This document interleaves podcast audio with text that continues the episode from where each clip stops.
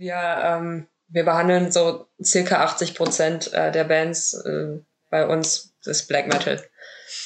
Hm. Und ja, da muss man sich dann halt auch mal die ein oder andere Frage gefallen lassen, ähm, warum man denn über diese und jene Band äh, geschrieben hat. Und äh, ja. die, die wäre doch viel zu grauzonig und so. Wir, wir hatten uns äh, wirklich... Grauzonig? Ja, ja.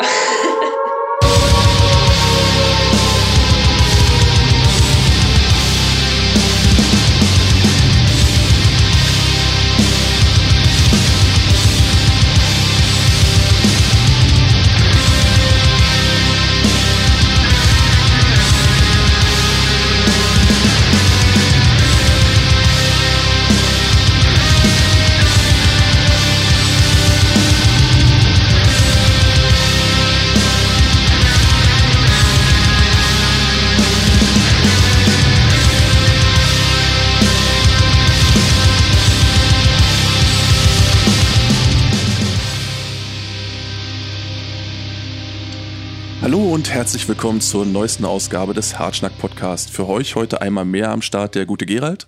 Und da wir hier mittlerweile die Schnauze voll davon haben, einmal die Woche von der Bundesfrauenbeauftragten für unsere mangelnde Quote angerannt zu werden, habe ich mir diese Woche eine von jenen null Komma fünfundzwanzig Prozent an Damen eingeladen, die sich doch tatsächlich in unseren kleinen Testo-Zirkel verirrt haben. Und was sie zu dieser Wahnsinnstat trieb und womit sie sich sonst so beschäftigt, darüber möchte ich heute mit ihr sprechen. Ich begrüße also jetzt die liebe Anna. Hallo Anna, grüß dich, wie geht's dir? Ja, hallo, danke für die Einladung und äh, ja, mir geht's gut. Ich hoffe dir auch. Das ist doch schön. Aber traumhaft, alles gut, ne? Ähm, schön, dass es geklappt hat und ja, du kennst das vielleicht schon von den anderen Sendungen, falls du uns zuhörst, falls nicht, ist es, äh, kläre ich dich jetzt sofort auf. Als erstes äh, lassen wir immer gerne so ein bisschen die Vita unserer Gäste Revue passieren, damit die Leute da draußen wissen, mit wem sie es zu tun haben und wie derjenige dann auch vielleicht so in die Szene reingekommen ist, wo seine Anfänge liegen oder ihre in dem Fall, wir wollen ja korrekt bleiben und äh, ja, wie sich das dann alles so bis zum heutigen Tage grob umrissen gestaltet hat. Also erzähl doch mal ein bisschen, wie wie bist du, ja, wie bist du generell so aufgewachsen, wie bist du zu der Szene gekommen und wie hast du angefangen, dich da zu involvieren und so weiter und so fort. Genau, erzähl einfach mal. Ja, also äh, musikalisch hat das äh, alles schon in einem sehr frühen Alter bei mir angefangen. Äh, mein Bruder, der ist äh, knapp zehn Jahre älter als ich und stand auch schon in seinen Jugendjahren auf härtere Musik. Ähm, Metallica, äh, A C D C, Blind Guardian waren, äh, liefen bei uns immer hoch und runter. Ähm, später auch, glaube ich, Sentenced und Theater of Tragedy, Cannibal Corpse und so weiter. Und äh, das sind halt so die, die Bands, mit denen ich quasi aufgewachsen bin. Ja, genau. Und die hast du dann quasi so durch die geschlossene Tür irgendwo gehört oder hat er dich damit einbezogen? Ja, zuerst durch die geschlossene Tür natürlich, ähm, aber natürlich, wenn, wenn man einen größeren Bruder hat, dann findet man natürlich alles toll, was der so hat und hört und ja, irgendwann habe ich dann von ihm eine Kassette bekommen mit äh, Metallica und auf der B-Seite war dann A C D C drauf, das fand ich dann natürlich super toll und ähm, ja, durfte dann so meine erste eigene Metal-C D oder Kassette in dem Fall dann besitzen, ja. Uiuiuiui, so richtig das Ganze, also richtig Oldschool-Magnetband sozusagen. Ja, genau, genau, ja. Aber wunderbar, also da hat er dir ein Mixtape gemacht, das ist aber lieb von dir. Richtig, ja. Du, genau, ähm, wie ist denn das, ich meine, es ist ja schon so, dass, ich meine, wie alt warst du denn zu dem Zeitpunkt, wenn du das verraten willst? Das war noch Kindergartenalter. Kindergartenalter? Ja. Ach du liebes Bisschen. Okay, gut, ähm, ja, das ist... Ja.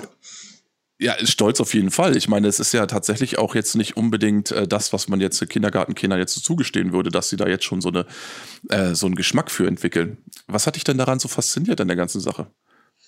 Mm, kann ich, glaube ich, heu- aus heutiger Perspektive gar nicht mehr so sehr sagen, um ehrlich zu sein. Ähm, mich, mir hat das einfach gefallen, was ich gehört habe. Ich glaube, in dem Alter denkt man auch noch gar nicht so sehr drüber nach, was man da jetzt hm. äh, dran gut findet. Ähm, ja, genau. Und das hat sich dann quasi so von dort ausgehend so ein bisschen organisch weiterentwickelt, nehme ich an. Ja, ja, auf jeden Fall. Also natürlich hat man dann irgendwie im, äh, im Jugendalter dann auch so seinen eigenen Geschmack nochmal entwickelt und hat dann hier und da nochmal ein bisschen geguckt. Natürlich hat man da auch irgendwo seine eigenen musikalischen Leichen irgendwo im Keller verstaut, ne? Also ähm, zum Beispiel? Äh, in der Popkultur war ich da auch mal, hatte da mal einen Abstecher hingemacht, ne? Ähm, aber dann Aha. auch in einem relativ jungen Alter, so ab zwölf, dreizehn ging es dann schon wieder so in die Nu-Metal-Richtung und ja, von mhm. da aus dann Manson und äh, wieder zurück zu Metallica und äh, solch, also die Sachen, die ich auch schon da, also vorher gehört hatte, die kamen dann alle irgendwie auf ganz natürlichem Wege wieder und ähm, ja, von da aus konnte ich dann einen äh, ja doch ausgeprägten eigenen Sel- äh, Musikgeschmack entwickeln und äh, ja, so hat sich das alles mhm. sehr natürlich, glaube ich, entwickelt. Äh, gab es denn bei dir auch so diese Phase, die wir ja bei so manchem unserer Gäste schon be, äh, ja, bemerkt haben, auch mich eingeschlossen, obwohl ich nie Gast war, aber du weißt, was ich meine. Also, doch, ich war mal Gast. Ähm, genau, wir, wir schweifen ab. Nein, also gab es so diesen Punkt, wo du tatsächlich vielleicht mal, ja, wo sich sozusagen, wie sagt man, naja, wo du auf der einen Seite gesagt hast, so, das ist die Musik, die ich mag und das ist die Musik, die ich jetzt mag. Jetzt darf ich die Musik, die ich vorher gehört habe, nicht mehr so sehr mögen, weil das ist nicht mehr echt genug, beziehungsweise das ist zu aufgesetzt, zu kommerziell. Ich glaube nicht, dass das äh, irgendwann mal der, der Fall war, weil ähm, also ich habe Musik immer so als Begleiter empfunden.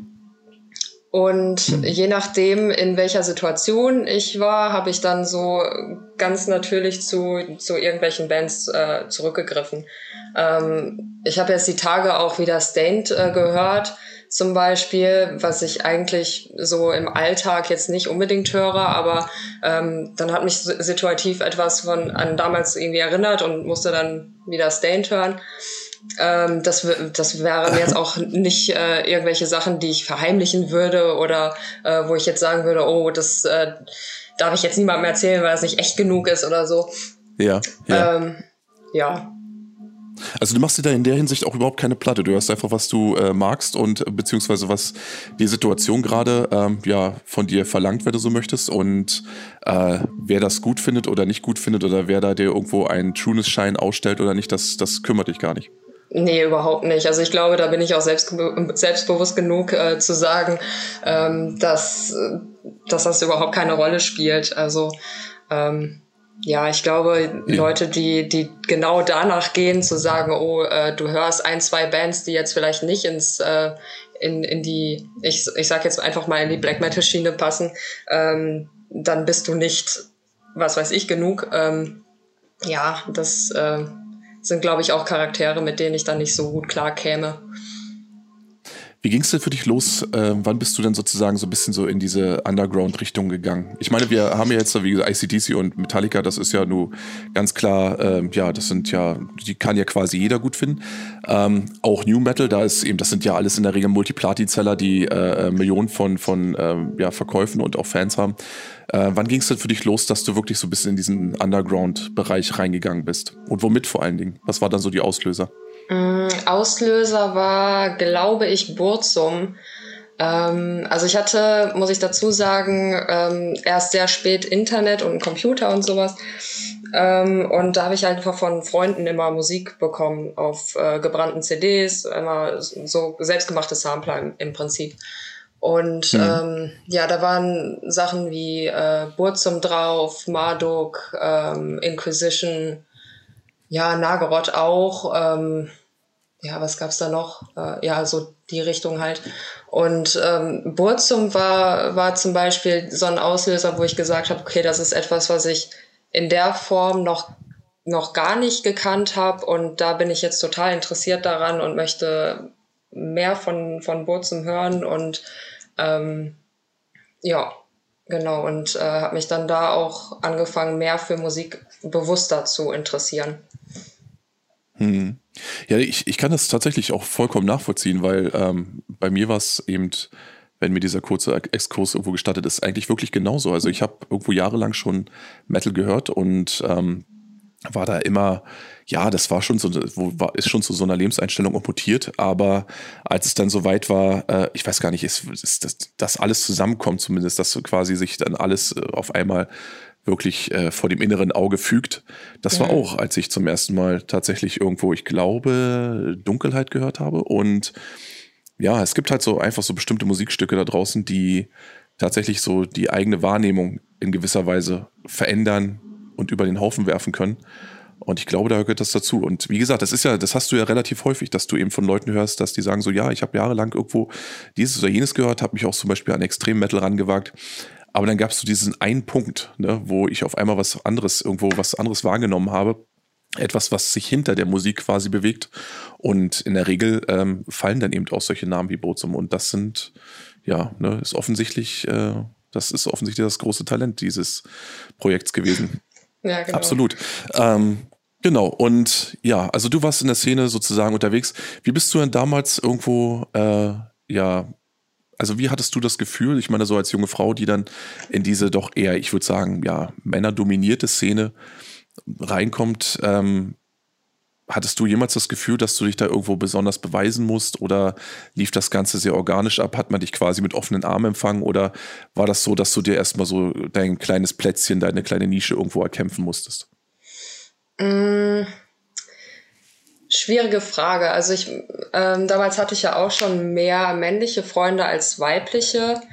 Ähm, die Leute, die mich auch äh, damals mit so selbstgebrannten C D-Samplern versorgt haben, mit denen ich weggegangen bin, waren auch größtenteils Jungs. Äh, von daher hat sich das irgendwie so ergeben, dass ich dann einfach mit dabei war und das war, das war, das hat sich einfach so ergeben und ähm, ja. Da hatte ich nie das Gefühl, dass ich mich da jetzt behaupten müsste. So, man hat sich halt schon jahrelang gekannt und dann ist man in dem Alter gewesen, wo man dann zusammen weggegangen ist, auf Konzerte gegangen ist und so weiter. Äh, von daher musste ich in der Phase zumindest mir nie irgendetwas erstreiten. Ähm, ja, also f- später, als ich dann ähm, angefangen habe, für, für zum Beispiel Undergrounded äh, zu schreiben, ähm, und ich dann auf Konzerte gegangen bin, um zu fotografieren oder dann hinterher Reviews geschrieben habe oder sowas. Ich glaube, da hat man sich dann so ein bisschen auch in den Fokus gestellt, obwohl Fokus jetzt vielleicht nicht so ganz das richtige Wort ist, aber vielleicht weißt du, was ich meine. Ähm, ja, ja, also ja, in, in ich den, ja, und ähm, ja, man hat sich da so ein bisschen in die Schusslinie begeben, ne? Und ähm, ich glaube, da hat das erstmal angefangen, dass ich mir das erste Mal Gedanken darüber gemacht habe, ob das einen Unterschied macht, ob, ob das jetzt ein Mann geschrieben hätte oder eine Frau. Aber mittlerweile ähm, ja, fühle ich davon nichts mehr. Aber du deutest es gerade so ein Stück weit so an, als ähm, aber das war etwas, also diese Gedanken bezüglich, gibt es da jetzt Unterschiede in der Art und Weise, wie ich zum Beispiel Dinge angehe, das ist jetzt nichts, was von außen an dich herangetragen wurde, wenn ich das richtig verstehe. Das waren so Überlegungen, die du einfach selbst irgendwo oder zu denen du selbst irgendwann gekommen bist. Ja, genau. Also ähm, ich hatte nie irgendwie die Situation, dass mir jemand gesagt hätte, also wa- was machst du als Frau äh, in der und der Stellung oder was machst du als Frau in, in unserer äh, Szene oder in unserem Genre oder wie auch immer. Das gab es für mich nie. Ähm, hm. Ich denke auch, ich glaube, ähm, ihr hattet das irgendwie mal in einer der letzten Folgen angesprochen. Ich glaube, das hattest du sogar gesagt, ähm, dass man in unserem Genre ja schon ein sehr feines Gefühl dafür entwickelt hat, was äh, jetzt echt ist und was nicht und welches Verhalten ähm, vielleicht gerade ein bisschen gespielt ist und was nicht. Und ich glaube, ähm, das war einfach bei mir nie so der Fall gewesen, dass man, dass ich da jetzt irgendwie verdächtigt wurde, wenn man das so sagen kann, ähm, dass ich hier irgendwas ja. vor, vorspiele oder so, ja. Du bist aber dennoch irgendwie, das, ich meine, eins deiner äh, Hauptsteckenpferde, die dich ja sozusagen so auszeichnen, ist ja auch, dass du dich zum Beispiel viel mit Fotografie zum Beispiel beschäftigst. Und mhm. das ist ja eine Sache, die ist ja, also, ne, wenn man jetzt mal sozusagen ne, den, den, ja, den Trollen einfach mal so ein bisschen äh, nach dem Mund reden würde, ist das ja quasi das, das Klischee schlechthin, ne? Also bezüglich Frauen in der Metal-Szene. Ja. Da ist es dann, ja, sie ist irgendwie Fotojournalistin oder Fotografin oder äh, äh, Fotoartist oder sowas. Auf jeden Fall irgendwas mit Foto. So, und ähm, das ist ja eigentlich auch quasi, wenn ich irgendwo auf einem Festival bin, also wenn du denn tatsächlich mal irgendwo äh, eine Frau an dir vorbeispazieren siehst, hast du in neunzig Prozent der Fälle auch immer eine Fototasche an ihr kleben. Und ähm, das ist ja die Frage, die ich mir dann manchmal so stelle. Zum einen, ähm, ja, was glaubst du, warum das jetzt äh, konkret so ist? Ist das für viele, ich meine, hast du das vielleicht selbst, also du hast ja auch so gesehen Konkurrenz, offensichtlich jede Menge Konkurrenz. Ähm, hast dir aber trotz, trotzdem schon deine eigene, ich sag jetzt mal, Stellung irgendwo erarbeitet. Wie gehst du erstmal mit diesem, mit diesem Klischee als solchem um? Ich meine, wie gesagt, das ist ja, ich werde wahrscheinlich nicht der Erste sein, der das einfach mal ausspricht. Und ähm, wie begegnest du auf der einen Seite eben diesen männlichen Unkenrufen, aber auch eben zum Beispiel äh, ja, deiner weiblichen Konkurrenz, in Anführungsstrichen Konkurrenz, auch gerade unter dem Aspekt, ähm, dass dir vielleicht sogar als, ich sag jetzt mal, ernsthafter Äh, äh, Fotokünstlerin irgendwo auffällt, ah, hier geht es eigentlich nur darum, dass man sich gerne in die erste Reihe wanzen will, um da irgendwo, äh, keine Ahnung, sich ein bisschen hervorzutun. Mhm. Ähm, ja, viele Fragen auf einmal. Ähm, wo fange ich jetzt an? Also ja, ich, genau. äh, ich denke, ich äh, fange mal da an, ähm, wie, ich, wie sich Bands mir gegenüber vielleicht verhalten. Ich glaube, das war die Frage, ne? Mhm. Ähm, ja, ja. Äh, Also ich, ich denke, dass, dass es auch da nicht um männlich und weiblich geht, ähm, sondern einfach um ähm, ja, Bands, die schon mit vielen Fotografen eine, äh, also ihre Erfahrungen gemacht haben. Und darunter gibt es natürlich gute und schlechte. So. Und ähm, dass sie vielleicht ein bisschen skeptisch manchmal sind, wenn, wenn sie Fotografen noch nicht kennen, das kann ich total nachvollziehen. Ähm, aber hinterher ist es dann tatsächlich oftmals so, dass, ähm, dass sich das Verhalten ändert, wenn die Ergebnisse dann da sind und äh, wenn man sich dann vielleicht noch mal ein zweites Mal irgendwo auf einem Festival, auf einem Konzert begegnet. Ähm, hm. Genau, dass man dann aus dem Aspekt her dann auch tatsächlich ernst genommen wird.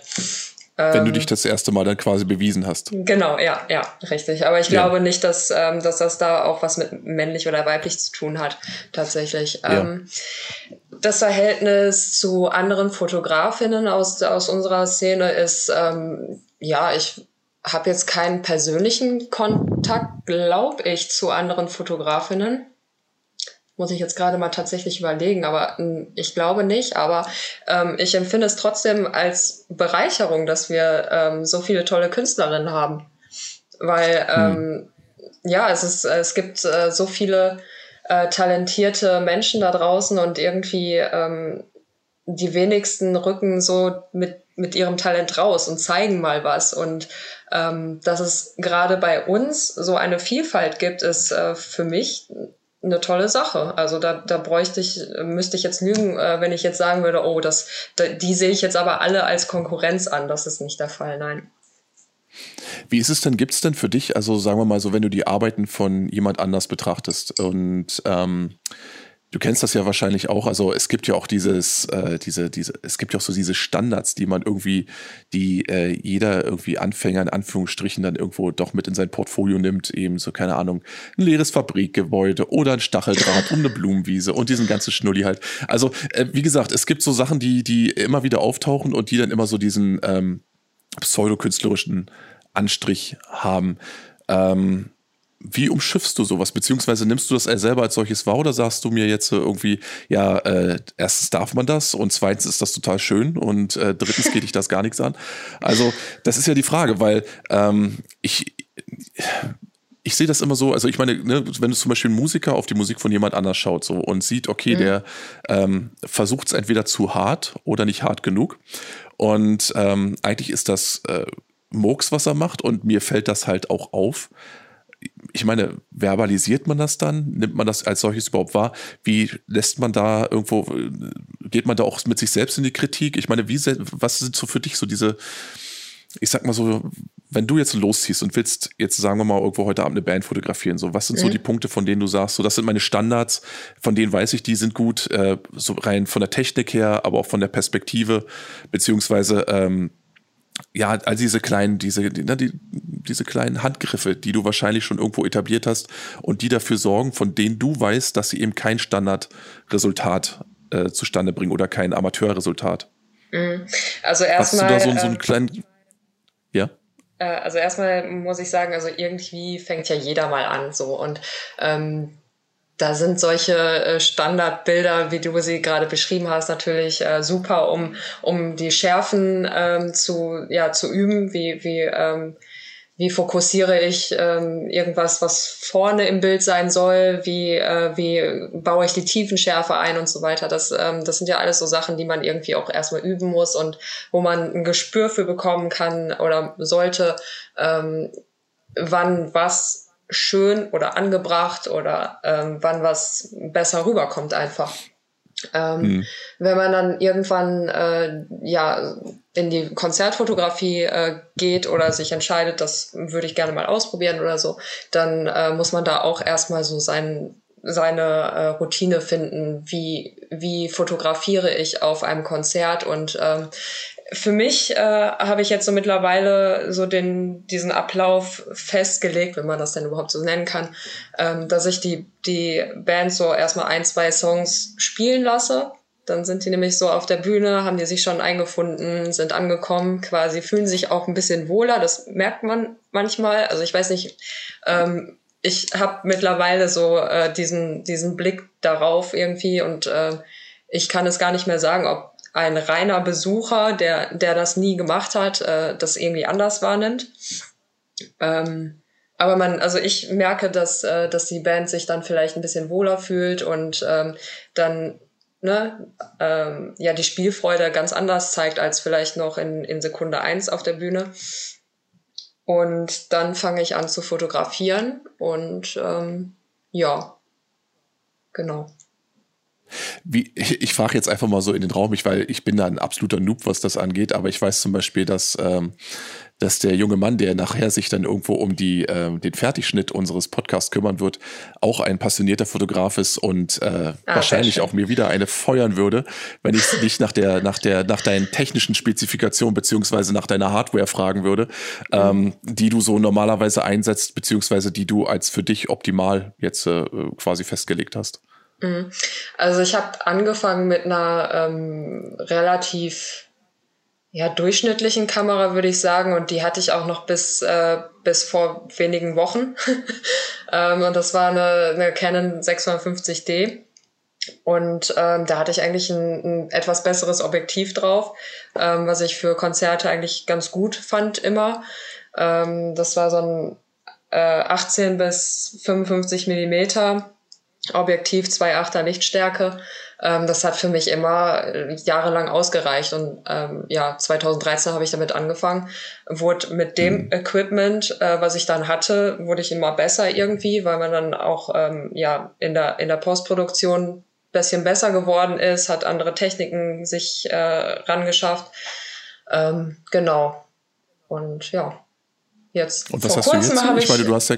Ja, genau. Vor kurzem habe ich mir dann die Canon neunzig D gekauft und ah, ja. okay. Also, du bleibst also bei Canon? Ja, ja, ich, bin, ich bleibe bei Canon, ja. Das ist, ähm, okay. Ja. Dann kann ich auch die Objektive weiter benutzen und äh, ja, genau, ich bin sehr zufrieden. Ah, und, ja.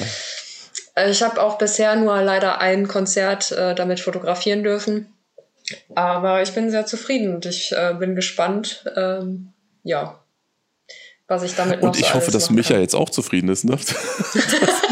Weil, ja, ja, wie gesagt, ich, ich weiß, ich weiß, ihm juckt es da immer so ein bisschen in den Fingern, so von wegen, äh, ey, Kaiser, geh da mal ein bisschen genauer rein. ähm, ja, ja, schöne, ja Grü- genau. schöne Grüße ins Schnittzimmer, ne? Ja, richtig, genau, schöne Grüße ähm, an dieser Stelle. Genau, so, ähm, ja, das heißt also, im Endeffekt hast du dann irgendwann ja dich einfach mit deiner mit deiner Hardware sozusagen auf ein Konzert begeben und hast gesagt, so pass mal auf, ich habe hier eine eins A Kamera, äh, wie sieht's aus, jetzt mal Fotos machen? Ich meine, der erste Schritt ist ja auch immer so für mich der interessante. Du bist ja jetzt nicht von jetzt auf gleich irgendwo auf einem Konzert irgendwo akkreditiert als äh, Fotografin. Wie bist du da reingekommen in die Sache? Also ich, da müsste ich, glaube ich, ein bisschen ausholen. Ich glaube, das äh, zieht noch so ein bisschen in die Frage von vorher rein. Ähm, ja. Ich, äh, mein erstes richtiges Konzert überhaupt, das war, also mal abgesehen von so Jugendzentren äh, Konzer- oder Jugendzentrum-Konzerten, ähm, das war eins von H I M.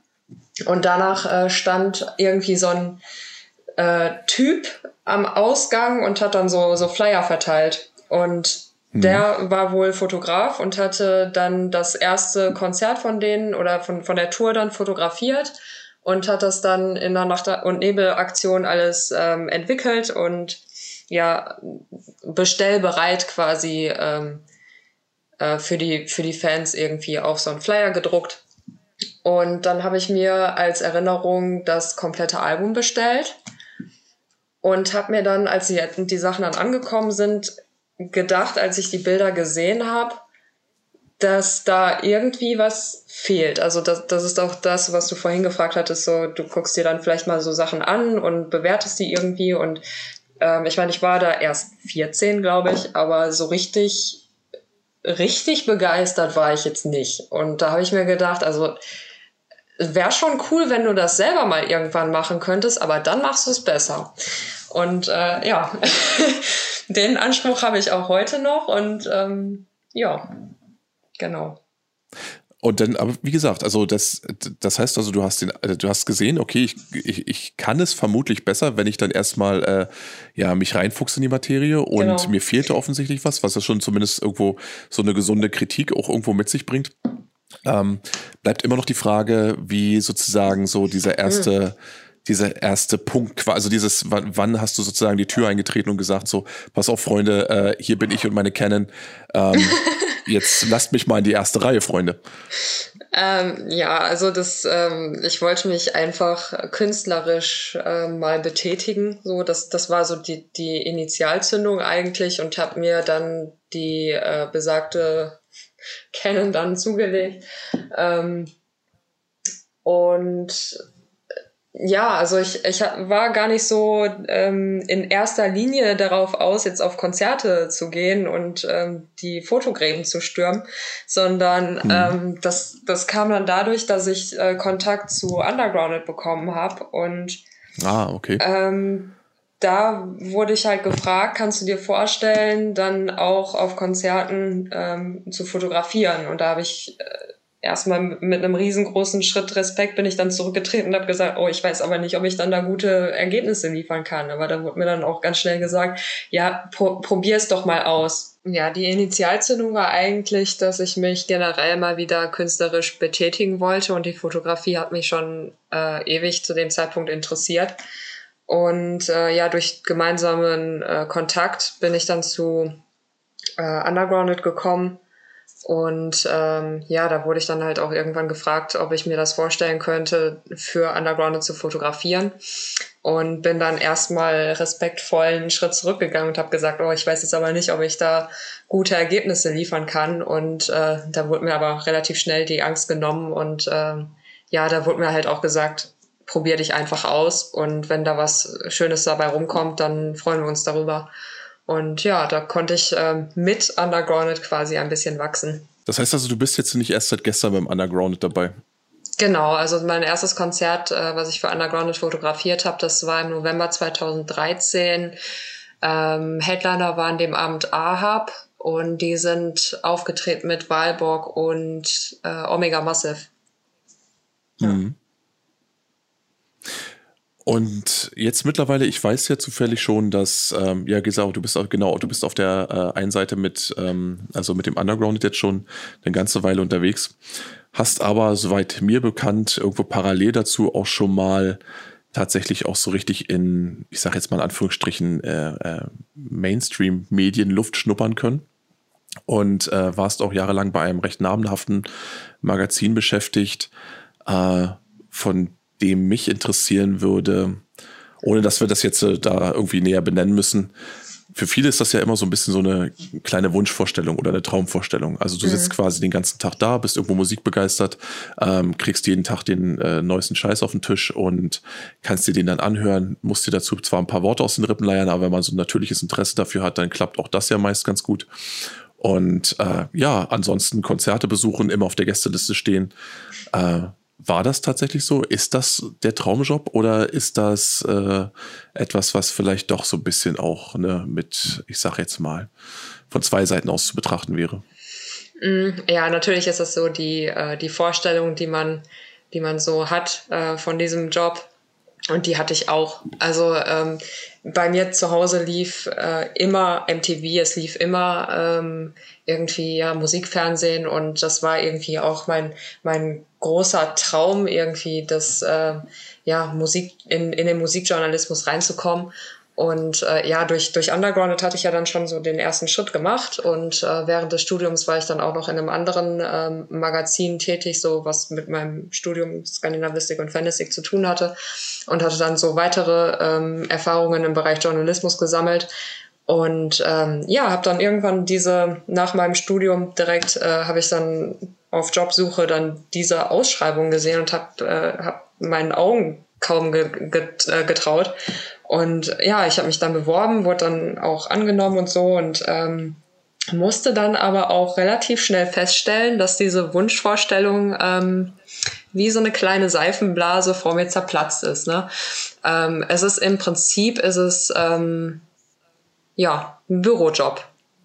Ähm, man bekommt dann natürlich halt äh, zum, man bekommt Sachen zugewiesen, über die man schreiben muss. Ähm, ja, zum Beispiel C D-Reviews, äh, das sind so die Sachen, die man für die Magazine dann halt äh, übernimmt. Ähm, oder ja, auch Buch-Reviews oder ähm, ja, D V D-Film-Reviews, um es mal ähm, breiter gefächert zu, zu halten.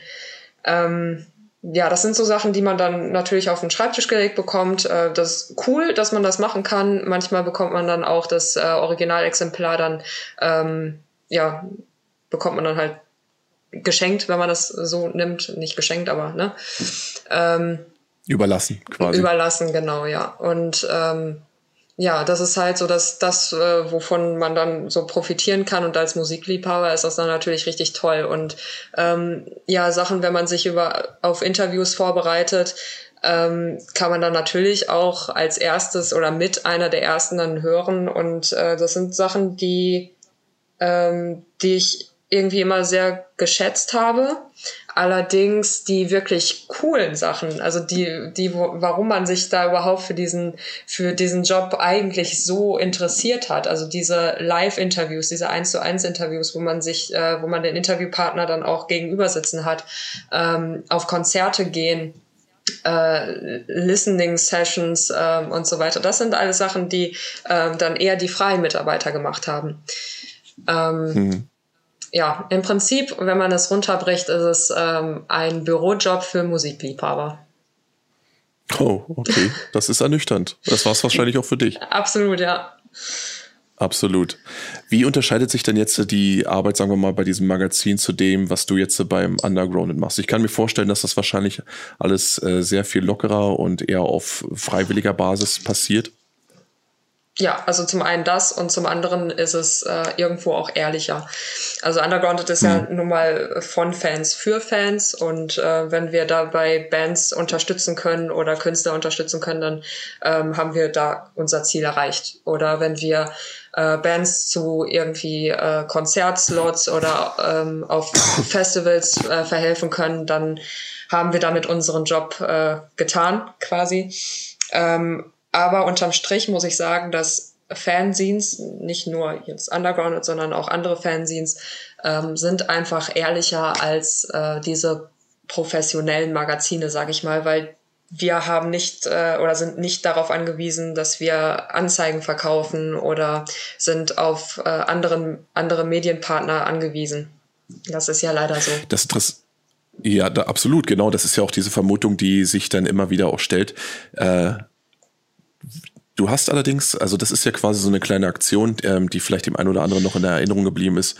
Ihr vom Undergrounded hattet ja aber auch kürzlich die Aktion, wo ihr tatsächlich irgendwo mit einem, ich sag jetzt mal, mit einer äh, Fake-Band, wenn man so möchte, ja, die aktiv, ähm, aktiv, ja, nicht unbedingt schlecht, aber aktiv äh, suboptimal aufgestellt war. Also so vom, vom, von der Namensgebung her, vom Songwriting und so weiter, wo euch dann irgendwo so ein talentierter junger Mann quasi einfach so ein bisschen ähm, äh, geholfen hat, so ein paar ja, mediokores Songs irgendwie auf die Beine zu stellen, das Ganze mhm. mit einem, ich sag jetzt mal, so einem Standardcover zu versehen und das dann zu verteilen.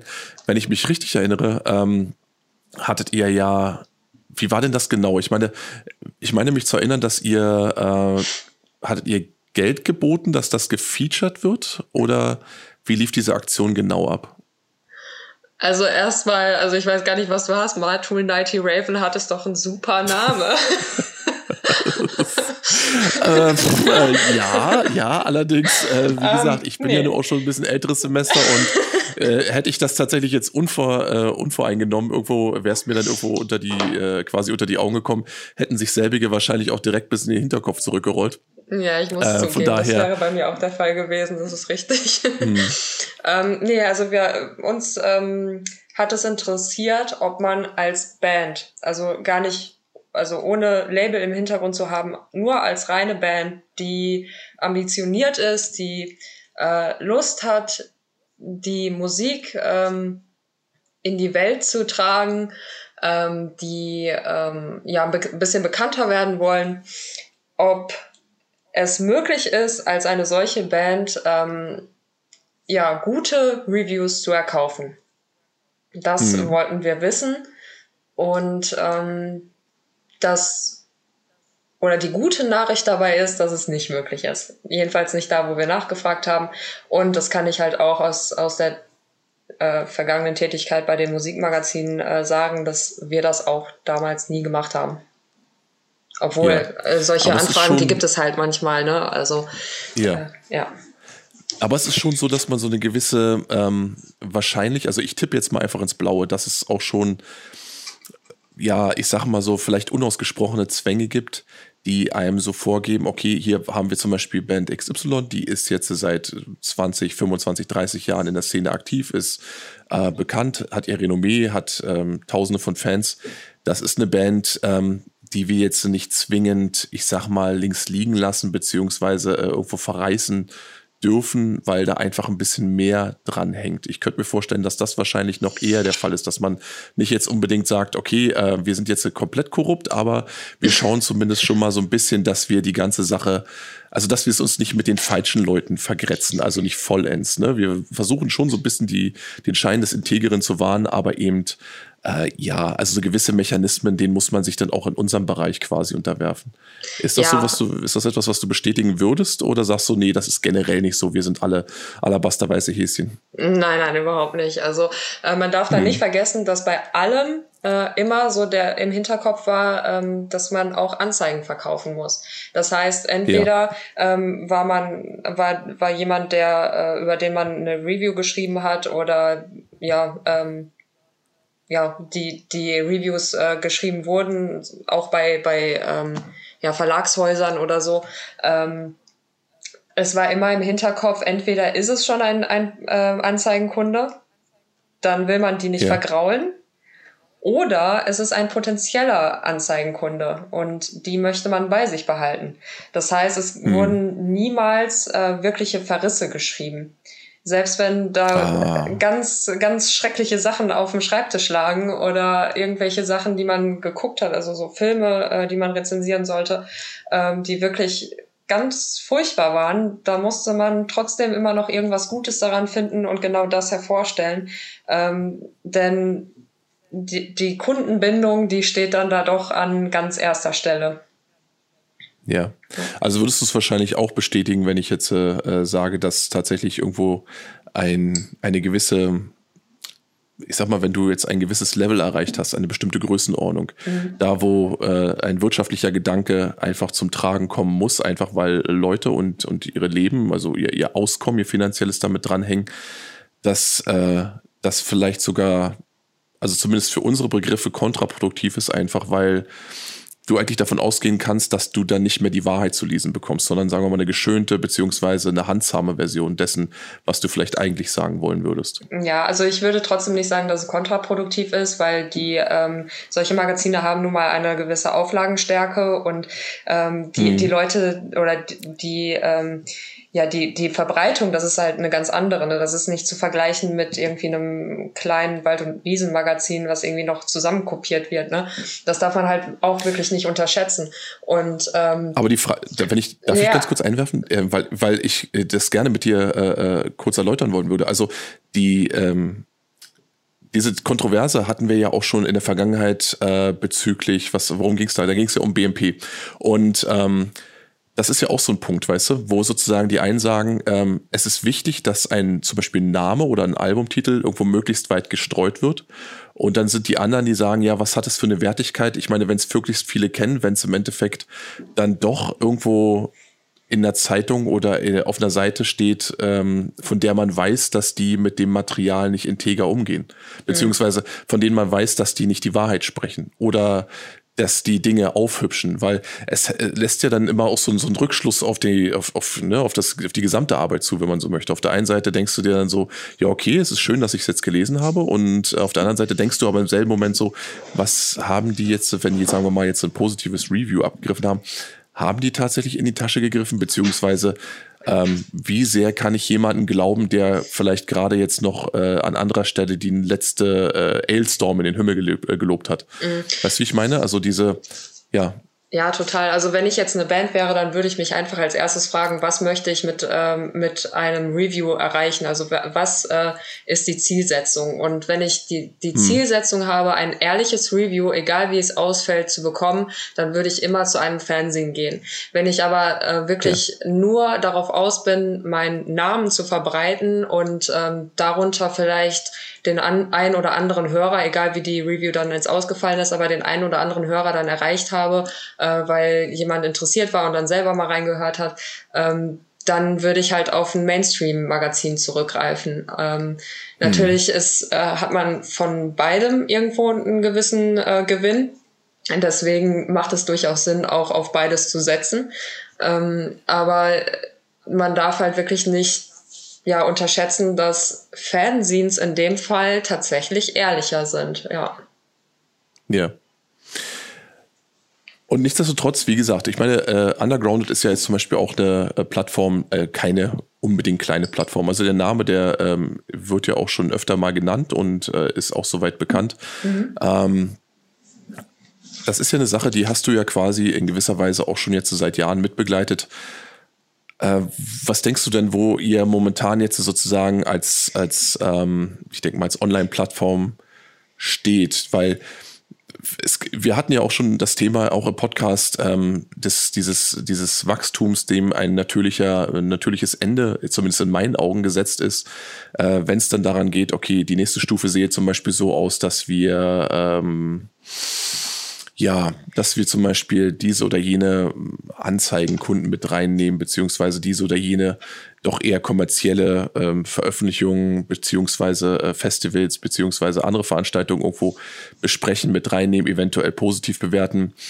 Dann natürlich auch eben äh, der, der ne, tagespolitische Ansatz, der ja auch nie irgendwo f- vor irgendwem Halt macht, der, sagen wir mal, ein breiteres Spektrum erreichen will. Das heißt also, ne, so diese klassischen Debatten dann, was ist noch erlaubt, was ist vielleicht schon zu Grauzone, ähm, ja, womit vergrätzen wir vielleicht die einen und gewinnen dann aber die anderen. Äh, sind das so Fragen, die ihr euch schon quasi intern stellt? Also seid ihr schon an so einem Punkt, wo du sagst so, wir haben jetzt so die und die ähm, Leserschaft, wir müssen jetzt tatsächlich jene, äh, diese und jene Anpassung an, ich sag jetzt mal, nicht unbedingt den Mainstream, aber unsere breitere Leserschaft nehmen? In gewisser Weise schon. Ähm, weil wir stehen natürlich irgendwo auch in der Öffentlichkeit und natürlich können wir uns, auch wenn ja. wir uns auf der Fahne, auf die Fahne geschrieben haben, äh, dass wir nicht politisch sind, ähm, und zwar in keinster Weise, müssen wir uns trotzdem hin und wieder mal mit gewissen Dingen beschäftigen. Und darunter gehört natürlich auch, ich meine, das ist, äh, glaube ich, mittlerweile ein bisschen bekannt so, wir, ähm, wir behandeln so circa achtzig Prozent äh, der Bands äh, bei uns, das ist Black Metal. Hm. Und ja, da muss man sich dann halt auch mal die ein oder andere Frage gefallen lassen, ähm, warum man denn über diese und jene Band äh, geschrieben hat. Und äh, ja. die, die wäre doch viel zu grauzonig und so. Wir, wir haben uns ähm, wirklich... grauzonig? Ja, ja. ähm, wir, wir hatten uns da wirklich lange und angeregt drum, äh, drüber unterhalten, sag ich mal. Und mhm. haben dann jetzt so einen gewissen Weg für uns gefunden, damit umzugehen. Und ich denke, das ist auch äh, ganz gut so, wie es äh, momentan läuft. Also äh, wenn wir auf dem Festival sind, dann müssen wir ins Line-Up gucken. Und ähm, ja, wenn uns gewisse Bands zu zwielichtig sind, dann erwähnen wir die erst gar nicht. Die werden dann einfach wegignoriert. Und alles andere äh, werden wir natürlich so behandeln, wie wir die Bands halt immer ähm, ja, umschreiben auf, äh, in, in Reviews oder in Festival-Reviews. Genau. Hm. Ähm, die Sache ist ja die, also ähm, wir haben uns ja auch schon im Vorfeld mal unterhalten und da habe ich ja schon so eine, äh, gemerkt, dass bei dir auch so eine, ich sag jetzt mal, also speziell in Bezug auf Black Metal, das ist ja so ne, das Genre, dem so ein bisschen unser Herzblut gehört. Genau, ähm, ja. Dass du auch so eine, so eine Take-it-or-leave-it-Mentalität eigentlich privat pflegst. Also eine, die sagt, also wenn dir Black Metal als Ganzes nicht passt, dann kannst du auch gehen. So, und du aber auf der anderen Seite eben offensichtlich jemand bist, der sagt, ja, es gibt unterschiedliche Strömungen in diesem Bereich und bestimmt bin ich nicht Fan von jedem, aber ich mag diese spezielle ähm, Musikkultur eben auch deswegen, weil sie sich all diese Freiheiten tatsächlich nimmt und auch erlaubt und weil sie eben nicht vorher erst einfach äh, da durchkämmt und sagt, so was ist jetzt quasi dem Zeitgeist entsprechend akzeptabel oder was müsste mhm. ich jetzt theoretisch rausschneiden. Das heißt also, so gesehen könnte ich mir vorstellen, dass ähm, deine private Einstellung da auch immer so ein bisschen einer, ich sag jetzt mal, professionellen Sicht weichen muss, wenn es daran geht, dass du zum Beispiel fürs Undergrounded dann in die Spur geschickt wirst. Ja, also ich glaube, ich weiß genau, worauf du jetzt gerade anspielst. Ich meine, das hatten wir mhm. mal des Nächtens doch äh, sehr ausgeprägt irgendwie diskutiert, äh, die Sache mit dem Gendern. Ja, ja ähm, unter anderem. Ja, unter ja, anderem, ja, richtig. Ja. Ähm, und ja, da muss ich tatsächlich immer wieder ähm, für mich äh, Rücksprache mit mir selber quasi halten, ob das äh, noch mit mir und mit meiner privaten Einstellung so zu vereinbaren ist oder nicht. Und mhm. ähm, komme dann tatsächlich auch des Öfteren mal oder in, in letzter Zeit öfters mal ins, äh, ins grobe Hadern.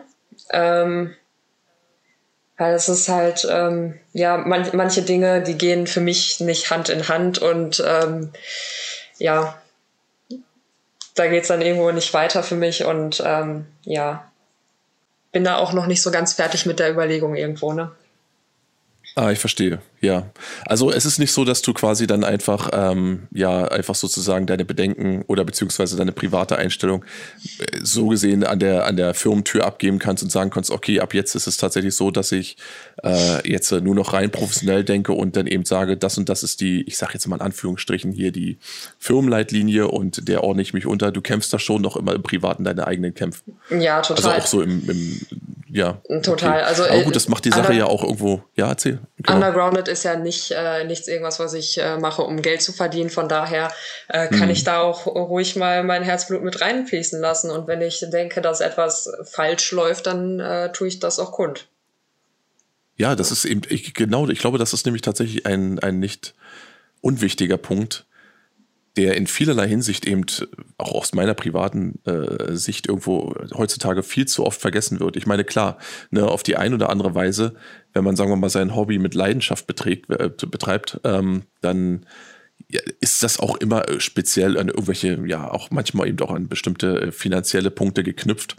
Aber ich denke halt auch oft darüber nach, dass es Ähm, dass wir uns ja in diesem Bereich aus bestimmten Begründen auch bewegen. Und das ist oft eben einfach nicht nur die Musik, sondern das ist eben auch so eine gewisse Form von, von Freiheit, die man ähm, dabei genießen kann und auch Freiheit eben, äh, die man sich äh, vor der, vor der gesellschaftlichen Aburteilung nimmt. Also ne, du hast auf der einen Seite den Zeitgeist, wenn du so willst, und auf der anderen Seite eben äh, das, was du in diesem Bereich, äh, ja, manch einer würde jetzt das eine Bubble nennen oder eine Safe Zone, aber das ist halt einfach die Szene, in der man sich bewegt und in der viele Dinge einfach völlig okay und erlaubt sind, die da draußen vielleicht irgendwo mit einem Zeigefinger bedacht werden würden. Und eben, äh, ja, also ich finde eben ganz oft habe ich das Gefühl, dass eben die Leute das nicht vergessen sollten, weißt du, weil du mhm. dazu tendierst, eben auch die Gesetzmäßigkeiten, denen du dich quasi im täglichen Leben unterwirfst, dann auch auf deine eigene Szene anzuwenden, anstatt dir bewusst zu machen, in dem Moment, ähm, pass auf, das ist hier erstens gar nicht notwendig oder gewollt.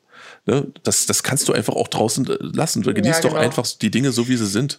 Und äh, äh, ja, halt ansonsten die Klappe. Und ähm, wenn's, wenn du gar nicht damit klarkommst, dann äh, geh halt woanders hin. So, und das ist eben das Ding, weißt du, weil ich, ich da sind wir uns ja auch relativ einig, dass äh, dass nichts krampfiger ist. Also ich meine, ich glaube, das hatten wir ja auch in den verschiedenen Podcasts auch schon vorher. Ist, also ich glaube, die Black-Metal-Szene kann auch rein von der The- von den Thematiken, die dort reinfließen können, auch eine ganze Menge vertragen. Also es ist nicht so, dass ich jetzt das Gefühl habe, oh, das verwässert jetzt irgendwas. Es gibt da sicherlich viele Leute, die das anders sehen. Ähm, aber es gibt eben auch Leute, die das versuchen, auf Krampf sozusagen entweder auf ihr privates oder persönliches oder gesellschaftliches Weltbild umzulegen, mhm. beziehungsweise da in dementsprechend zu formen und dann eben auf Krampf versuchen, daraus was zu machen, was es eigentlich nicht ist, was eigentlich auch nicht sein sollte.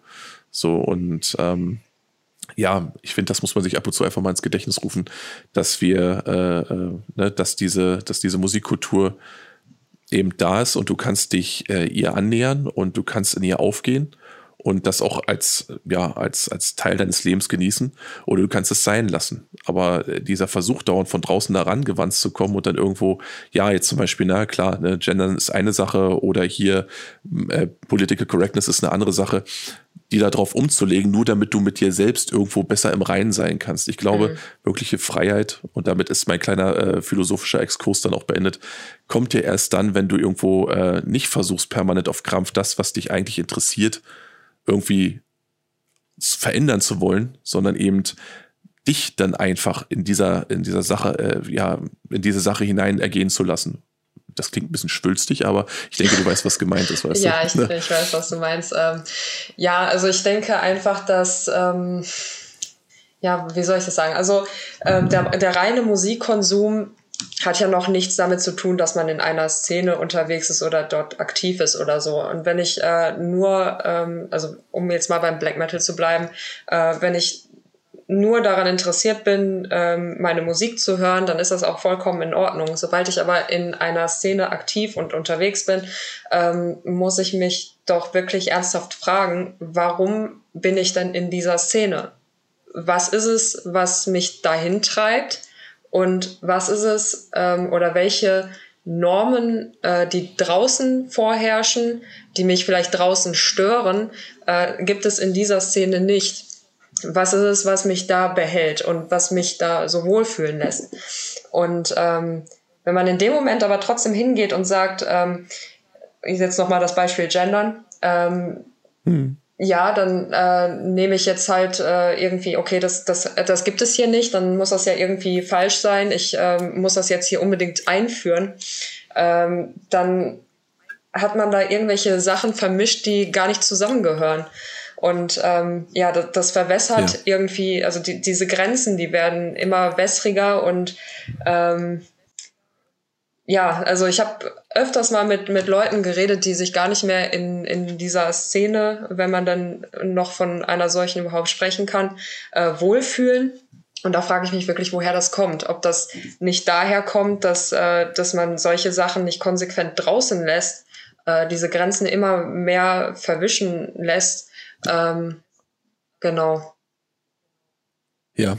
Ja, ich verstehe, was du meinst, ne? Weil, wie gesagt, das, das, das Kuriosum ist ja, dass eben ähm, dieselben Leute, die, die sich dann irgendwann abwenden von der, von der, äh, ja, von der Musikkultur, von der Szene, dass das eben oft Leute waren, die dann, ja, da, wo vielleicht so eine gewisse Enttäuschung damit einhergeht, die dann mhm. vermeintlich einfach, ähm, ja, mein so, das ist, das hast du ja, dieses Totschlagargument kommt ja immer und immer wieder, so von wegen, ah, das ist nicht mehr das, was es früher mal war. Genau, ja. Tatsächlich war es allerdings, dass du nicht mehr derselbe bist, der du früher warst. Mhm. Und ja, ich kann verstehen, dass es Leute gibt, die sich sozusagen dieser Kultur nähern, beziehungsweise auch vielleicht eine Zeit in ihr verbringen und äh, dann irgendwann aufgrund von persönlichen Entwicklungen, privaten Entwicklungen äh, dort wieder rausfallen. So, und dann einfach ein anderes Leben. Und die das gerne so ein bisschen als äh, Totschlagargument bringen, beziehungsweise als vorgeschrieben, äh, vorgeschobenes Argument, einfach um diese Inkonsequenz auch vor sich zu äh, rechtfertigen, obwohl das nicht mal zwingend eine Inkonsequenz sein muss, sondern einfach eine natürliche Entwicklung. Ich habe das zahllose Mal erlebt, dass Leute einfach tatsächlich äh, dann andere Lebenswege äh, einschlagen, vielleicht kurze Überschneidungen hatten und äh, dann einfach wieder rausfallen. Aber es gibt eben auch jene, die dann tatsächlich sagen, für mich ist das immer ein elementarer Teil meines Daseins. Ich gehe meinem normalen Job nach, ich bin vielleicht irgendwo, äh, ja, keine Ahnung, irgendwie sogar sozial engagiert, ich habe Kinder et cetera pp. Und äh, die aber trotzdem sagen, für mich ist das immer so ein Teil dieses Unterbaus, der bei mir immer mitschwingt. So, und ähm, diese Leute, die, ähm, die versuchen dann auch nicht an dieser Materie rumzudoktorn. weil sie genau. irgendwie glauben, oh, naja, das hat ja, es muss ja einen Grund haben, warum ich das nicht mehr mag. Wahrscheinlich ist es deswegen, weil das jetzt alles Nazis sind, oder es ist deswegen, weil das alles Chauvinisten sind. Deswegen äh, fange ich da jetzt mal dran rumzubeuteln. Und oft ist es ja so, dieser Versuch kann nur scheitern. Weil, wie gesagt, was äh, stört es die Eiche, wenn sich das Schwein an ihr kratzt? Und ähm, wenn dann sozusagen die Szene als solche weiter äh, ja, besteht und diese Leute abfallen, dann, äh, dann ist das oft die, einfach die Natur der Sache. Aber man hatte selbst für den Zeitraum, in der sie sich dann damit angelegt haben, immer den Ärger, wo man sagte so, okay, was willst du denn jetzt von uns? Ne? Halt doch einfach die Klappe, take it or leave it. Das kann doch nicht so schwer sein. So, und ja. ähm, ich glaube, da muss man immer mal wieder so ein bisschen mit sich selbst irgendwo, äh, sich selbst auch überprüfen, gucken, wo man da irgendwo äh, steht, wie viel Wertigkeit man dem Ganzen beimisst und ähm, ob man da wirklich noch mit dem Herzblut dabei ist. Und wenn man es eben nicht mehr ist, was immer sein kann, weil sich das Leben oder die Persönlichkeit verändert hat, ja, dann, äh, dann lass es doch. Ist doch nicht so schwierig. Ne? Also äh, du, du musst jetzt nicht irgendwie das rechtfertigen von wegen so, ja, das hat Grund X und Grund Y, ich habe da alles versucht und das sind alles Ignoranten, deswegen spiele ich jetzt nicht mehr mit denen. Ne, lass doch die Scheiße einfach sein, geh doch woanders hin, ist doch nicht so schwer. Ne, ist auch nicht so tragisch, ne? Also, ne? Black Metal Szene hält das locker aus. Ja. ja. Nee, es genau. ist halt auch ein bisschen aber, ähm, traurig ja, irgendwo, weil diese ganze Political Correctness oder die Debatte darum, äh, die äh, verwundert mich in letzter Zeit immer mehr, weil, also Political Correctness, wie der Name schon sagt, das würde man ja eigentlich in der, in, dass es, äh, dass es ein pol- äh, politischer Gegenstand ist, ne? Da würde man das ja eher in der mhm. Politik erwarten und nicht äh, auf äh, gedoktert auf, ein, auf, auf eine Kunstform. Und ähm, yeah, yeah. dass dass sich die, die Leute dem so annehmen, das finde ich dann schon sehr, sehr traurig, ja.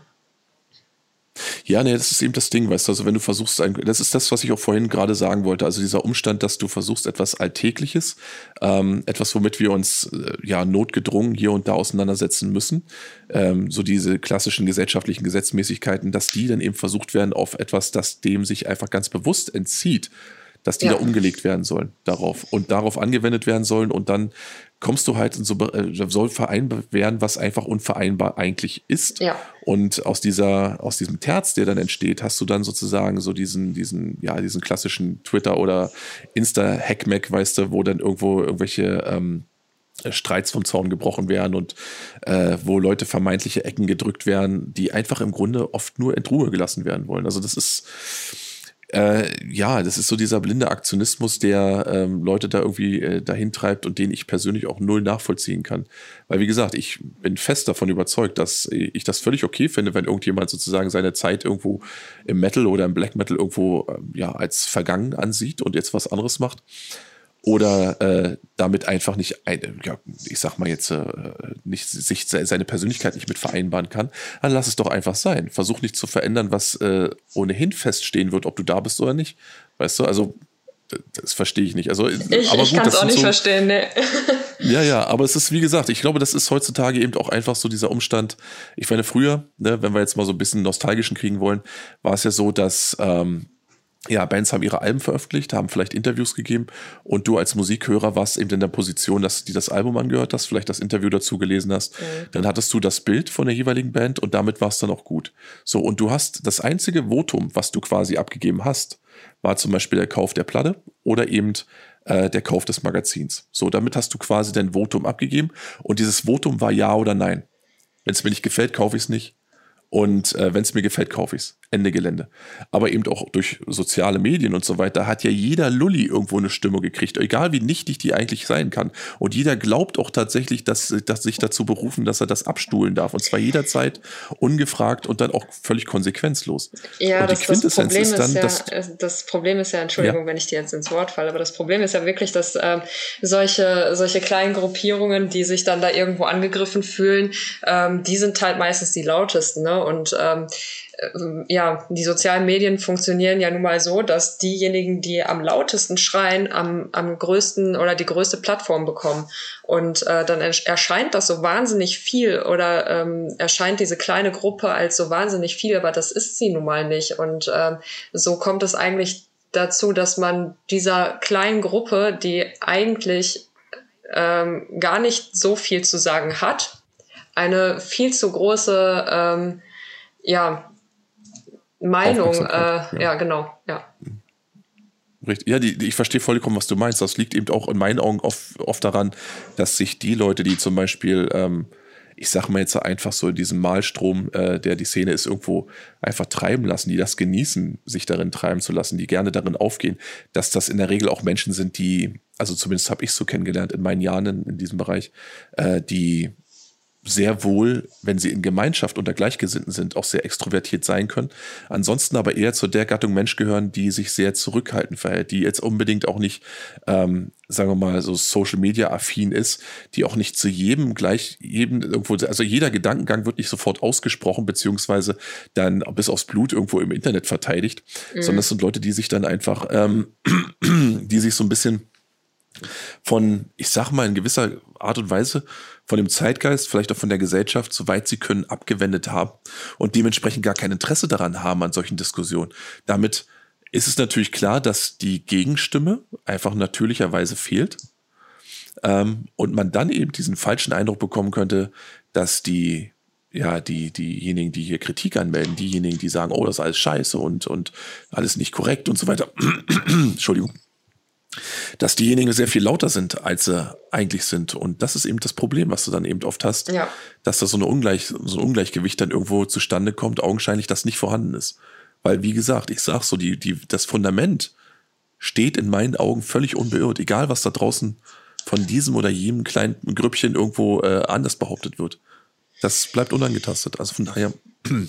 Ja, wenn, jetzt habe ich auch einen Frosch im Hals. Ja, Gott, ja. ja, wenn die Substanz irgendwie noch, äh, noch intakt ist, dann denke ich, äh, dass, äh, dass die halt auch noch äh, weiter bestehen wird. Sobald das aber marode ja. wird, ähm, wird es ein bisschen schwieriger, denke ich. Und ähm, ich, ich finde es tatsächlich ich, ein bisschen... Siehst du da wirklich die Gefahr? Jein, also... Tatsächlich ein bisschen schon. Also ähm, gerade was ja, ich jetzt so okay. in, im privaten Umfeld so oder halb privat, halb mit Undergrounded auch so erlebt habe, ist so auch Thema Gendern so, ja, jetzt stell dich mal nicht so an und äh, das macht doch nichts und keine Ahnung was so. Also mir macht das schon sehr viel. Und ähm, ja, das ist, aber die, da, da kommen wir jetzt zu der Frage zurück, die war... Ja, da bin ich nee, halt weil, weil ich nämlich gerade denke, so auf der einen Seite, ob du da nicht in das, äh, fälschlicherweise, jetzt klingt jetzt auch wirklich so, ja klar, die Frau hat natürlich Unrecht. Nee, das meine ich damit nicht. Ich meine damit, ähm, oh, du weißt, was ich meine. Also dieses, ja. dieses ähm, genau dieses, dass man dann eben auch so oft diesem selben Irrglauben manchmal ungewollt anheimfällt, der einem, da, den wir gerade auch benannt haben, ne? Dass zum Beispiel da jemand ist, der äh, quasi dann irgendwie einem in die Parade fahren will, mit diesem oder jenem Zeitgeistpunkt, wenn man so will. Und man selbst dann denkt, ist das jetzt schon, ist das der Anfang? Ist das jetzt der Moment, wo sozusagen das Fundament unterspült wird? Oder dass man einfach, ich glaube, das ist dann die große Herausforderung, der man sich heutzutage eben oft einfach stellen muss, sich bewusst machen muss, dass es da draußen eben der große, schweigende Teil einfach mit sowas überhaupt nichts anfangen kann und sowas überhaupt nicht will. Mhm. Und sich dementsprechend äh, einfach nur bedeckt hält, aber nichtsdestotrotz vorhanden ist und da auch wirklich eisern steht. Und das bis zum Schluss. Ja. Ja. Also, es ist meine Meinung. Ich kann aber auch verstehen, wenn man sagt, so, ich habe da jeden Tag mit zu tun, das geht mir so hart auf den Keks. Ähm, vielleicht ist das schon der Anfang vom Ende. Mhm. Weißt du, wie ich meine? Ja, ähm, generell sind ja solche Sachen, ähm, kennen wir ja eigentlich geschichtlich gesehen, auch wenn es jetzt ein bisschen krasser Vergleich ist, aber geschichtlich gesehen, wenn man es mal ganz nüchtern betrachtet, ähm, kennen wir solche ähm, ja, Mittel aus dem Kolonialismus. Ne? Also mhm. äh, die Majorität, die, ähm, die marschiert dann in eine Minorität ein und ähm, drückt da irgendwelche Sachen auf, die eigentlich der Kultur gar nicht angehören, aber die, es wird so als richtiger empfunden von der Majorität, also wird es da durchgedrückt. Ähm, mhm. wie, die, ähm, wie die kleine Gruppe, die damit hinterher umgehen muss, äh, das überhaupt findet, das ist in, dann in dem Moment e- egal. Und ähm, ja, also man muss halt einfach nur gucken, dass man seine eigenen Ansichten selbst aufs Genaueste überprüft. Und wenn das äh, nicht Hand in Hand geht, dann sollte man vielleicht hier und da doch mal den Mund aufmachen. Also dagegen will ich mich gar nicht verwehren. Also da, da sagst du schon was Richtiges. Also dass man eben einfach nicht einfach nur so stur und stoisch dann irgendwo alles erträgt, was nach einem geworfen wird. Da bin ich ganz auf deiner Seite. Ähm Nichtsdestotrotz eben äh, sehe ich tatsächlich, du hast recht, es, äh, wenn man von draußen drauf schaut, könnten sich diese Tendenzen tatsächlich irgendwo so in der Form abzeichnen. Auf der anderen Seite bin ich aber wirklich der Meinung, dass, äh, dass also wenn ich auch so auf Konzerten und Festivals unterwegs bin und wenn ich mich dann mit Leuten unterhalte, dass dieses Fundament nach wie vor auch äh, nicht antastbar ist.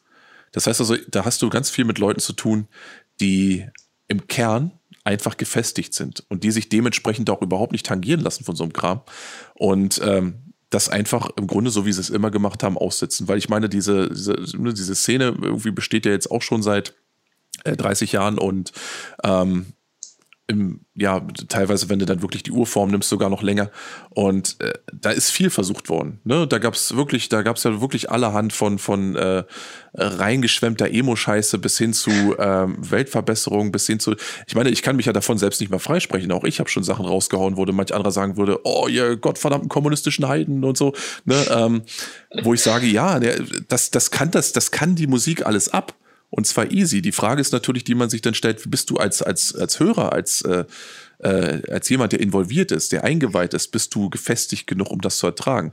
Und da bin ich ganz ehrlich der Meinung, wenn irgendjemand sich dann, sagen wir mal, von irgendwem anders, ähm, der vielleicht sagt, ey, du Nazisau, aus der Szene rausquatschen lässt, beziehungsweise seinen eigenen Geschmack madig machen lässt, nur so als Beispiel, mhm. ja, dann hat er doch sowieso hier nichts verloren. Also auf Deutsch gesagt. Ne? Ja. Und, ähm, oh, jetzt habe ich Deutsch gesagt. Ach, du liebes bisschen. Ja, siehst du, und auch schon, jetzt bin auch ich schon Grauzone. Na gut, das war's dann. Mhm. Ne, hat mich gefreut. War eine schöne Zeit bei Hartschnack. Ja. Nee, aber ich gebe ähm, dir recht, ja. Genau. Genau. Äh, so, dann, weil wie gesagt, ich weiß schon, ne, wie es immer so ist, ich, wir lesen ja auch die Kommentare und oft genug haben wir es ja dann auch so, dass dann Leute dann irgendwie so denken, oh, jetzt fangen die schon wieder damit an. Ey, könnt ihr nicht mal irgendwie eine Platte besprechen oder sowas? Dazu kommen wir auch noch hin, Leute. Ich beruhige euch mal an dieser Stelle. Ähm, dein Einzel, also wir haben ja jetzt quasi das äh, Thema Fotografie und auch das Thema ähm, deiner Arbeit quasi beim Underground so ein bisschen beleuchtet. Du bist ja auch nebenher als äh, Model auch durchaus tätig. Und mhm. ja, bedienst damit nur ein weiteres Klischee, augenscheinlich. Genau. Ja, was soll ich machen? Und äh, das, was sollst du machen? Genau, richtig. Nee, aber das Interessante daran ist ja, dass du, ähm, also du bist ja offensichtlich jemand, wenn man sich dann zum Beispiel unter Anna Apostata quasi bei, bei Insta dann irgendwo ähm, deine Arbeiten beziehungsweise die Arbeiten, die mit dir gemacht wurden, ähm, anschaut, bist du ja jemand, der ganz offensichtlich rein thematisch, also auch ne, die, die, die ähm, Extrem-Metal-Szene und auch so ein bisschen so eher so die ne, düsteren ähm, Kulturen dort draußen irgendwo äh, äh, tangiert. Aber du überschreitest nie irgendwo so eine Grenze, wo man sagt, so jetzt geht's eigentlich augenscheinlich eigentlich nur noch um das Körperliche. Das ist mir quasi von Tag eins sofort aufgefallen. Also das heißt also, du, du hast, ähm, offensichtlich ist dir immer eine gewisse Ästhetik immer noch eher wichtig, als dass du zum Beispiel sagst, oh, da sind das, auf das ich ein paar Stelzböcke geil finden. Und ähm, die Frage ist natürlich, äh, wie hat das für dich quasi auch da angefangen? Wo lagen da die Anfänge? Wie hast du tatsächlich, weil das zeigen ja deine Arbeiten oder die Fotos eben auch, ähm, wie kam das mit diesem Selbstbewusstsein? Ich könnte mir vorstellen, dass das auch nicht jedermanns Sache ist, dass man sich da vor die Kamera stellt. Und war dieser Entschluss, dass man eben sagt, nein, ich werde jetzt tatsächlich nicht einfach nur mit blanker Haut glänzen, sondern ich möchte, dass das Gesamtbild einfach irgendwo äh, etwas Ansprechendes, etwas Ästhetisches hat. Ähm, kam dieser Entschluss bewusst, dass du gesagt hast, nö, pass auf, äh, ihr habt genug, äh, keine Ahnung, Gothic-Schlampen, die ihr euch angucken könnt, ne? Ich mache das ein bisschen anders. Oder ist das einfach so organisch gewachsen, dass du gemerkt hast, das ist offensichtlich das, was mir als eh, am ehesten liegt? Mhm. Viele Fragen auf einmal wieder, ich weiß. Ja, genau. Ähm, ja, ähm, hm. Also tatsächlich war es so, dass ich ähm, zur Schulzeit ähm, Theater gespielt habe und als es dann ins Studium ging, blieb dafür einfach keine Zeit mehr. Und äh, ich wollte aber mhm. trotzdem etwas machen, wo ich mich ausdrücken kann. Ähm, ich wollte aber damit nicht äh, zu keiner Zeit als, mich als Person in den Vordergrund rücken. Ähm, ich hoffe, dass man das auch irgendwie in den Bildern erkennen kann, dass, dass ich nicht mich selber irgendwie in den Fokus rücke, sondern ähm, Situationen äh, darstelle oder äh, gewisse Dinge in den Bildern verarbeiten möchte oder ähm, ja, Orte für sich sprechen lasse und mich dann quasi nur als Ergänzung nehme. Äh, sicherlich hm. gibt es auch einige Sachen, die, äh, die die Fotografen dann umsetzen möchten und mich dann ja als, als Gesicht dafür vorstellen können. Ähm, genau, also es ist eher ein, ein äh, Ausdruck von, von äh, Situationen, äh, Zeigen von, von besonderen Orten, äh, wo ich mich nur als, als Ergänzung oder als... Ähm, ja, wenn, wenn man das so möchte, Medium bezeichnen würde, mhm. ähm, ohne da jetzt großartig ins äh, Spirituelle rein abzudriften. Mhm. Genau, und die Entscheidung, dass ich ähm, ja da nicht halbnackt, sagen wir, sprechen wir es mal aus, äh, da rumtanze, äh, die kam auch bewusst. Ich möchte einfach nicht, dass die ganze Welt meinen blanken Arsch sieht, und ich möchte auch nicht, ähm, dass ich für mich nichts Eigenes mehr habe. So, also ich kann das schon mhm. alles sehr, sehr abgrenzen. Also mich von der, ähm, von der Darstellerin Libertina Grimm kann ich mich schon sehr gut abgrenzen. Ähm, allerdings, wenn es dann in eine solche äh, persönliche Darstellung geht, und da ist ja dann wirklich nichts mehr zu verbergen, ähm, dann hätte ich, glaube ich, Probleme damit, ja. Das ist ganz interessant, der Punkt, weil äh, ja, also das es ist natürlich eine Sache da, ähm, de, de, also dieser eine Punkt, der zum Beispiel vielleicht dann auch äh, deinen männlichen Fans oder anderen, also Leuten, die sich solche Fotos normalerweise anschauen, ähm, oft auch entgeht, dass eben, da hast du völlig recht, und das äh, schießt mir auch gerade durch den Kopf, da bleibt ja wirklich nicht mehr viel übrig, was man dann eventuell noch über dieses Bild hinaus entdecken könnte. Weil das hast du ja eben ganz richtig gesagt, also es gibt ja da draußen zahllose Frauen, die eben tatsächlich in erster Linie dann durch irgendwo sagen so, ja, mein Körper ist mein Kapital und ich zeige den gern und ähm, schaut mal her. Und äh, die ernten ja natürlich auch den entsprechenden Applaus. Aber es bleibt darüber hinaus nicht mehr viel übrig. So, und äh, ich werde mich jetzt nicht hinstellen und sagen so, oh Mensch, du, das ist etwas, äh, ne, wo ich jetzt als Mann irgendwie Probleme mit hätte. Jeder soll machen, was er denkt. Aber ne, als Vater einer kleinen Tochter, die dann vielleicht eventuell irgendwann mal tatsächlich auch irgendwo, äh, ja, ne, sich dann selbst auch äh, anfängt zu entdecken und so. Und ähm, da wünscht man sich natürlich schon so, dass man, dass dieser Gedankengang äh, auch da vielleicht irgendwo, wie auch immer man das als, als, als Vater dann anstellen kann, manifest ist, dass man eben sagt, es gibt gewisse Dinge, die sind privat, das bin ich für mich persönlich, und dann gibt es eventuell Dinge, die ich nach außen zeige, aber ich habe hier eine, quasi eine klare Grenze, und die überlasse ich maximal Leute, denen ich sehr, sehr gut vertraue, überschreiten, mhm. und alle anderen bekommen halt das von mir, aber eben nur das, genau. Und nicht mehr. Das, so. Das Problem ist ja dabei auch, ähm naja, man hat dann diese äh, Aktfotografie, die ja durchaus sehr schön ist äh, und auch sehr schön darstellbar ist. Ähm, aber diese, diese Fotos werden nicht immer nur als Kunst gesehen. Es gibt da immer noch so einen so einen dunkler Prozentanteil, der, äh, der diese Fotos nimmt und auf irgendwelche Pornoseiten stellt. Und dann wird mhm. aus diesem eigentlichen Kunstwerk etwas gemacht, was, was es nicht sein sollte. Und das möchte ich einfach nicht, ja. dass es mit meinen Bildern passiert. Das ist interessant, weil nämlich genau dieser Punkt, also ich glaube höchstens, höchstens, und da können wir ja, glaube ich, ganz ehrlich miteinander sein, dass du vielleicht für den einen oder anderen äh, Fetischfanaten vielleicht irgendwo interessant bist, aber darüber hinaus gebe ich dir eigentlich im Grunde vollkommen recht. Ne? Bei aller Ästhetik und bei aller äh, optischen, bei allem, was da optisch einen ansprechen kann, hast du, ist dieser, dieser pornografische Anteil tatsächlich komplett außen vor. Also zumindest soweit ich das einschätzen würde. Und damit bist du tatsächlich uninteressant für alle, die dann tatsächlich irgendwo nur auf, ich sag jetzt mal, ne, auf ihre niedrig oder Erfüllung ihrer niedrigsten Triebe quasi aus sind und dann eben mit dieser Prämisse irgendwo durch, durchs Internet wälzen. Ne? Und von daher, ja, ja, das ist, äh, ist nicht, nicht zu unterschätzen, dieser Punkt. Ähm, Von daher äh, Daumen hoch. Danke. Finde ich natürlich, genau. Danke, genau. Ähm, ja, aber ich denke natürlich in dem in selben Atemzug auch immer irgendwo, ja, ne, weil ich auch immer so ein bisschen versuche, da durchzusteigen, auch als, als Privatperson, weil ich natürlich auf der einen Seite, na klar, typisch Mann, also ich wäre der Letzte, der irgendwo sagt, so, äh, dass, dass äh, diese oder jene Aufnahme keine Augenöffner für mich sind. Auf der anderen Seite denkst du halt natürlich auch immer so ein Stück weiter und denkst so, ja, okay, Mädels, ähm, ja, äh, Wer, wer, wer, wer profitiert da jetzt eigentlich von? Ne? Mhm. Und ähm, Oft muss man dann sicher auch eingestehen, dass eben auch falsche Leute davon profitieren. Nicht mal jetzt unbedingt monetär, aber so, ne, auf andere Art und Weisen, die einem vielleicht gar nicht so genehm sind. Genau. Und ja. ähm, das ist etwas, was man, was man irgendwo, glaube ich, wenn man sich selbst äh, auf diese Art und Weise präsentiert, auch im Hinterkopf behalten sollte. Aber lass uns doch noch mal kurz irgendwo auf die Frage zurückkommen, ähm, wenn du, was sind denn zum Beispiel so äh, absolute No-Gos, wo du sagen würdest, jetzt nehmen wir mal zum Beispiel äh, ja äh, jetzt äh, komplette Aktaufnahmen oder Pornografisches mal aus, wo du sagst so, oh nee, das würde ich definitiv nicht machen. Also äh, wo ich sage, irgendjemand kommt auf dich zu und sagt so, keine Ahnung, du bist jetzt äh, das Gesicht für unsere nächste Strumpfhosenkampagne oder weiß ich was. Ne? Gibt es da so Punkte, wo du sagst, da wäre ich komplett raus?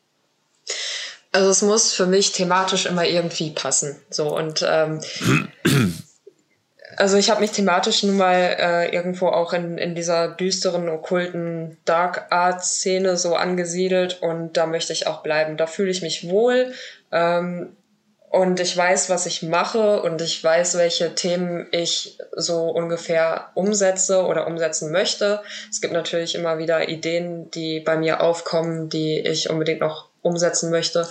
Ähm, und da möchte ich unbedingt bleiben. Wenn ich jetzt zum Beispiel ein Anbog, an, Angebot bekomme, zum Beispiel von einer Strumpfhosenkampagne, hm. dann ähm, würde ich das ablehnen.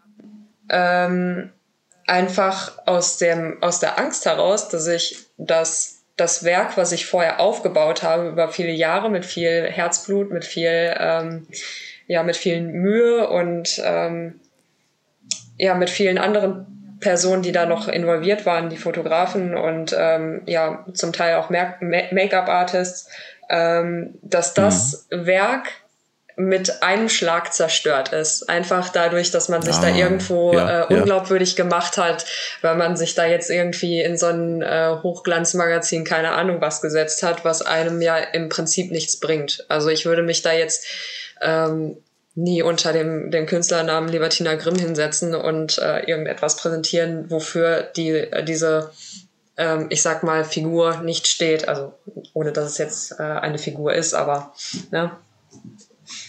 Das ist ganz interessant, weil ähm, dieser, also man kann sich ja auch schnell quasi, wenn man dann sich sozusagen ähm, ja, dein Profil da anschaut, aber auch so generell die, die, die Arbeiten, in denen, an denen du beteiligt bist, ja auch irgendwo zu dem, zu dem Trugschluss äh, versteigen, dass Ähm, du, du hast es zwar selbst gesagt, du bist dann schon so ein bisschen in Anführungsstrichen das Gefäß für die Eingebung des jeweiligen Künstlers. Auf der anderen Seite siehst du aber ganz offensichtlich es auch als dein persönliches Werk an, als etwas, was du eben ähm, ja nicht nur selbst eben äh, mitverwirklicht hast, sondern dass du auch gegen außen verteidigst in gewisser Weise, indem du zum Beispiel keine, ich sag jetzt mal stur kommerziellen ähm, ja, Angebote zum Beispiel annehmen würdest oder, oder äh, ja, denen entsprechen würdest.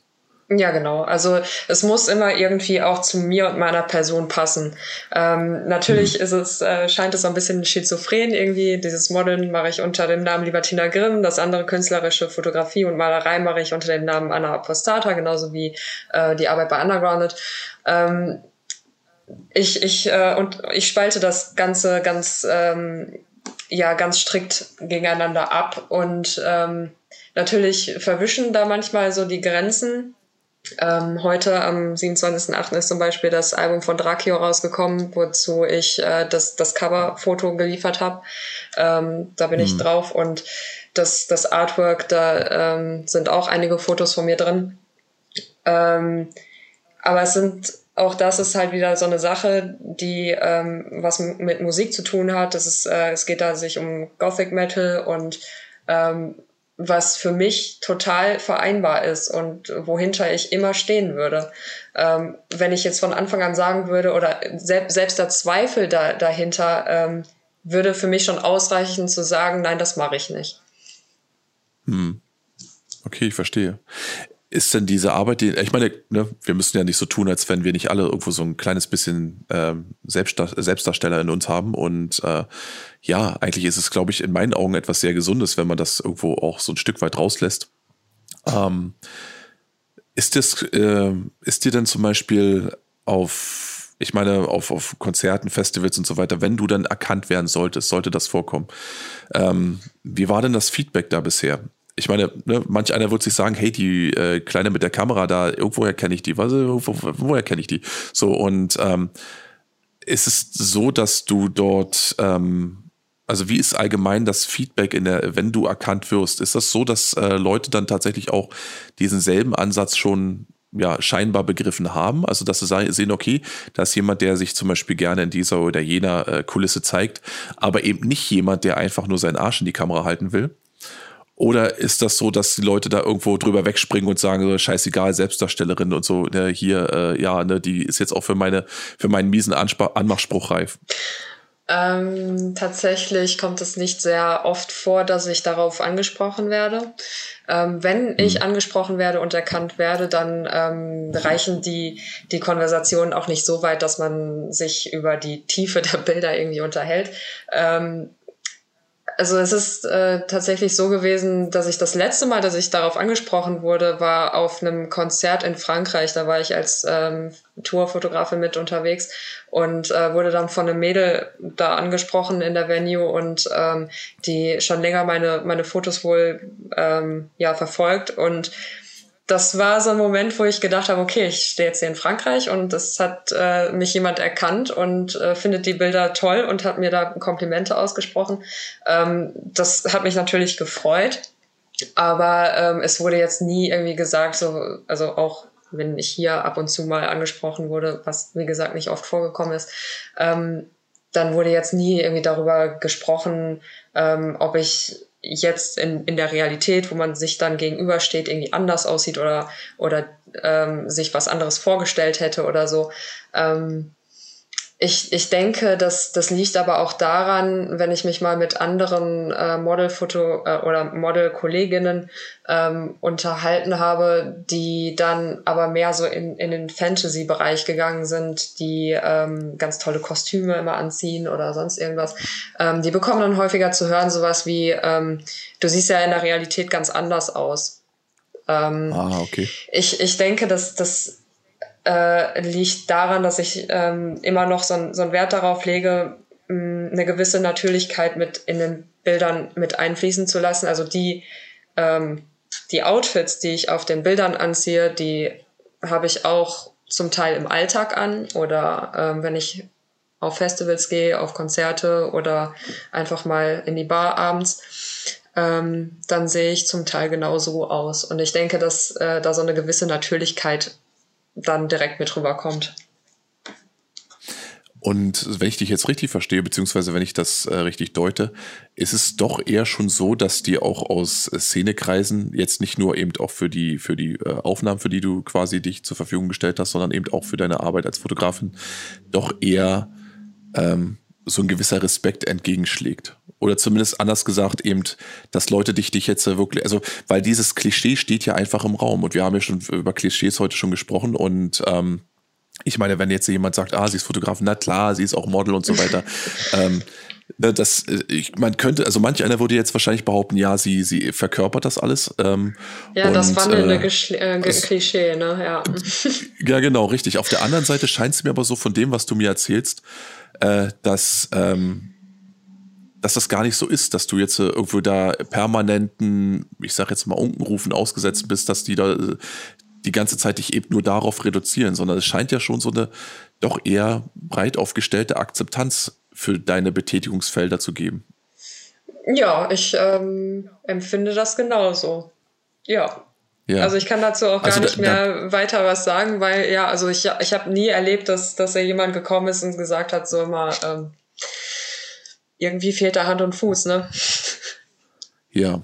Was meinst du, woran das liegt? Ich meine, wir hatten ja auch das Thema auch schon selbst hier ähm, quasi auch im Podcast und so und auch in unserer einen kontrovers diskutierten Folge über The- zum Thema Sexismus und so. Und ähm, da würde mich natürlich interessieren, was du, glaube ich, äh, was du als Frau sagen würdest, was im Endeffekt so das, ich sage jetzt mal, Rezept dafür ist, dass man auf der einen Seite eben tatsächlich irgendwo äh, jetzt nicht zwingend maskulin auftritt, also sich hier möglichst äh, kumpelhaft und, und, und äh, hier so äh, raufboldmäßig irgendwie verhält, also schon Frau bleiben darf, aber dann trotzdem eben, obwohl man eigentlich scheinbar alle Klischees bedient, trotzdem eben nicht in diese Kategorien des, äh, äh, ja, des ähm, Klischee-Dummchens reingeschoben wird, weißt du, ich meine? Mhm.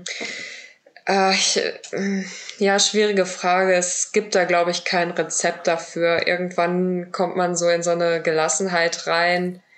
Ähm, entweder hat man die ganz natürlich oder man wächst da in diese Situation nochmal rein, ähm, wo man sich dann denkt, okay, es gibt wahrscheinlich immer irgendeinen geringen Prozentsatz, der dich nicht für voll nimmt oder der ähm, überhaupt nicht einverstanden ist mit dem, was du in der Öffentlichkeit zeigst oder mit dem, was du tust.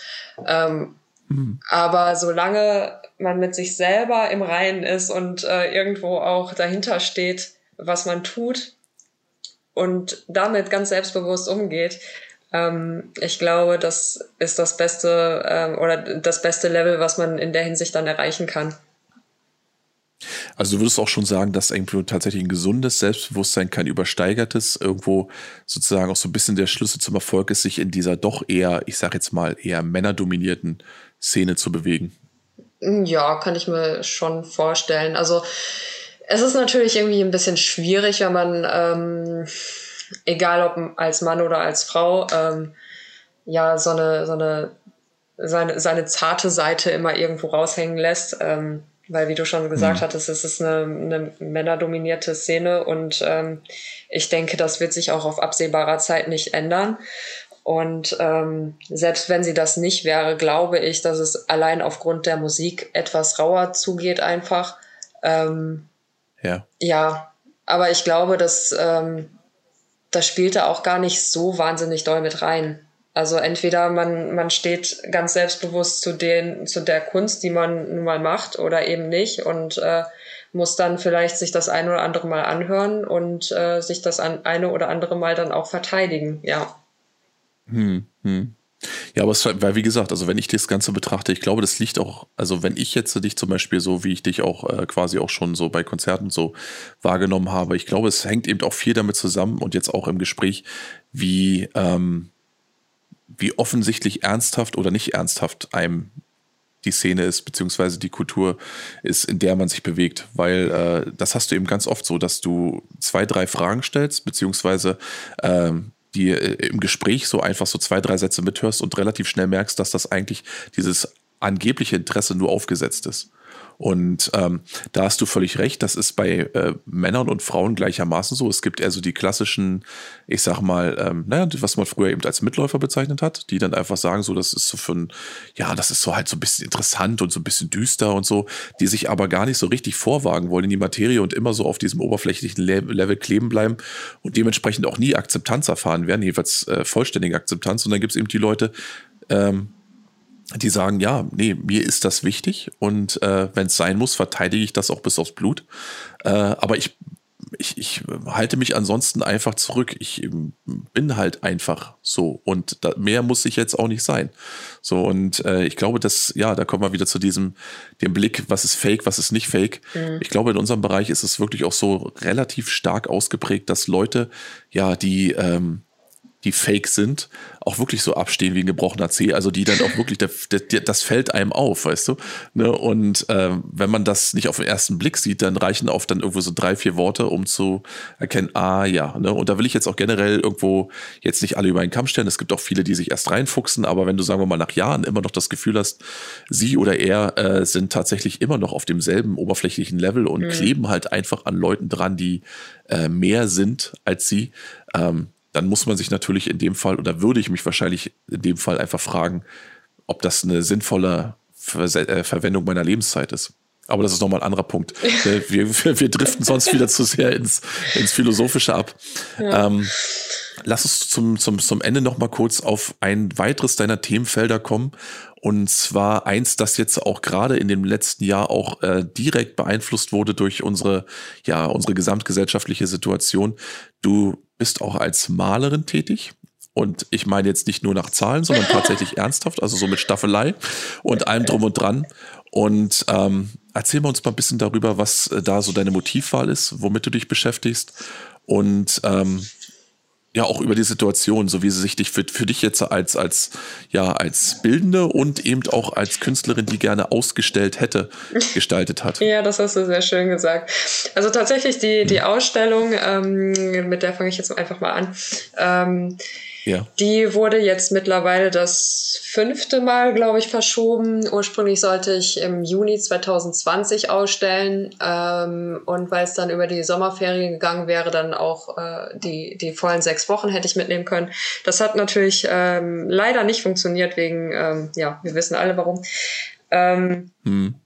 Ja, mittlerweile tatsächlich dann das fünfte Mal schon verschoben. Der neue Termin, der steht jetzt für den fünfundzwanzigsten zehnten ist dann Eröffnung. Äh, ob der jetzt stattfinden kann, das äh, steht noch in den Sternen. Äh, das wird sich dann Mitte, Ende des nächsten Monats dann entscheiden. Äh, das wäre dann aber nicht für die Malerei, sondern für die Konzertfotografie gewesen. Also ich äh, würde dann ja. Ähm, ja, Konzertfotografie ausstellen und ähm, ja, aber das bleibt, wie gesagt, abzuwarten. Ähm, was die Malerei angeht, ähm, da bin ich eher so im surrealen ähm, Spektrum unterwegs. Also ich ähm, mache jetzt keine realistischen Porträts oder keine realistischen, äh, realistische Malerei, sondern eher mh, ja auch was Düsteres, ähm, was Surreales und ähm, durchaus auch experimentell, ja. Das klingt mir so ein bisschen so, als wärst du jetzt nicht diejenige, die man so für Auftragsarbeiten ranziehen könnte. Also wo jemand ankommt und sagt, ich hätte gern, keine Ahnung, ein Haus und eine Sonne darüber, kannst du da was Schönes malen und so. Und, äh, ne? und du dann sagst, ja, überhaupt kein Thema, ne? äh, mache ich dir fertig. Mm, ne? Sondern nee. Es scheint ja so, dass man entweder deine Bilder sieht und sagt, zum Beispiel, das passt für mich. Genau, oder ja. man lässt es halt sein. Genau, ja. Ah, so. Okay. Also ich ähm, hatte es bis jetzt noch nicht erlebt, dass mir jemand gesagt hat, so ähm, kannst du mir das und das liefern und ähm, ich liefer dann. Also das, äh, so weit bin ich, glaube ich, auch noch nicht mit dem, mit der ganzen Thematik, mhm. aber ja. Aber es klingt auch so für mich so, als wäre das jetzt auch nicht unbedingt jetzt erst, äh, also das würdest du nicht schon irgendwo, keine Ahnung, seit Kindertagen irgendwo mit, mit äh, diesem Bereich irgendwo rumexperimentieren. Scheint ja relativ frisch zu sein oder neu zu sein, dieses, diese neue Passion, wenn man so möchte. Also frisch ist es nicht, aber ähm ja, also im, im Laufe des Lebens hat es irgendwie mal immer wieder so aufgekeimt. Ich habe viel gezeichnet und ähm, habe auch in, im letzten Jahr, wo, wo man halt an, an den Wochenenden zwangsläufig dann zu Hause war, habe ich dann habe ich mich dann nochmal in äh, Holzschnitt, Holzschnittoptik äh, versucht, ähm, was ein interessantes Thema ist, wo ich noch sehr viel zu lernen habe und äh, worauf ich auch echt Lust habe. Ähm, allerdings die, die Malerei, die ist anders als die Fotografie äh, sehr viel intuitiver. Also ähm, hm. das, das muss wirklich aus dem Moment herauskommen, so jetzt habe ich Lust, irgendwas zu machen, dann habe ich auf einmal eine Idee und die muss dann irgendwie raus. Und ähm, genau, und dann muss ich das noch am also selben Abend... Das ist ja auch nicht zielgerichtet, ne? Ja, genau. Ja. ja, richtig. Aber das ist nämlich das äh, interessanter Unterschied eigentlich. Also, wo du es gerade erwähnst, ne, weil ich kenne ja auch ein, zwei deiner, äh, äh, deiner Bilder schon und ähm, das ist interessant, inter, interessanterweise tatsächlich ein Kontrast zu dem, was du eben in der Fotografie machst, weil da ja immer irgendwo so ein Ziel quasi im Raum steht. Ne? Das ist, das ist jetzt die Aufnahme, von der, gut, du weißt noch nicht genau, wie sie aussehen wird, aber du weißt, dass du diese eine Aufnahme jetzt kriegen musst. So, und die jagst du dann quasi über den Abend hinweg. Mhm. Und während es hier natürlich so ist, dass du, äh, ja, ne, oh, Idee, Eingebung, zack, wo ist mein, wo ist mein Zeug? Jetzt, jetzt geht's los. Ne? Und ähm, ja, ich glaube schon, dass das dann, vielleicht ist es ja auch dein Ausgleich, man weiß es ja nicht, ne? Ja, mit Sicherheit ist es irgendwo also, auch ein Ausgleich, ja. Das ist ja ähm, doch was, was man mit den, mit den Händen macht, ähm, wo man dann hinterher, also stundenlang an einem Bild dann sitzt und ähm, ja, wo man dann hinterher irgendwann an dem Punkt ist, an dem man sagt, okay, jetzt ist es fertig.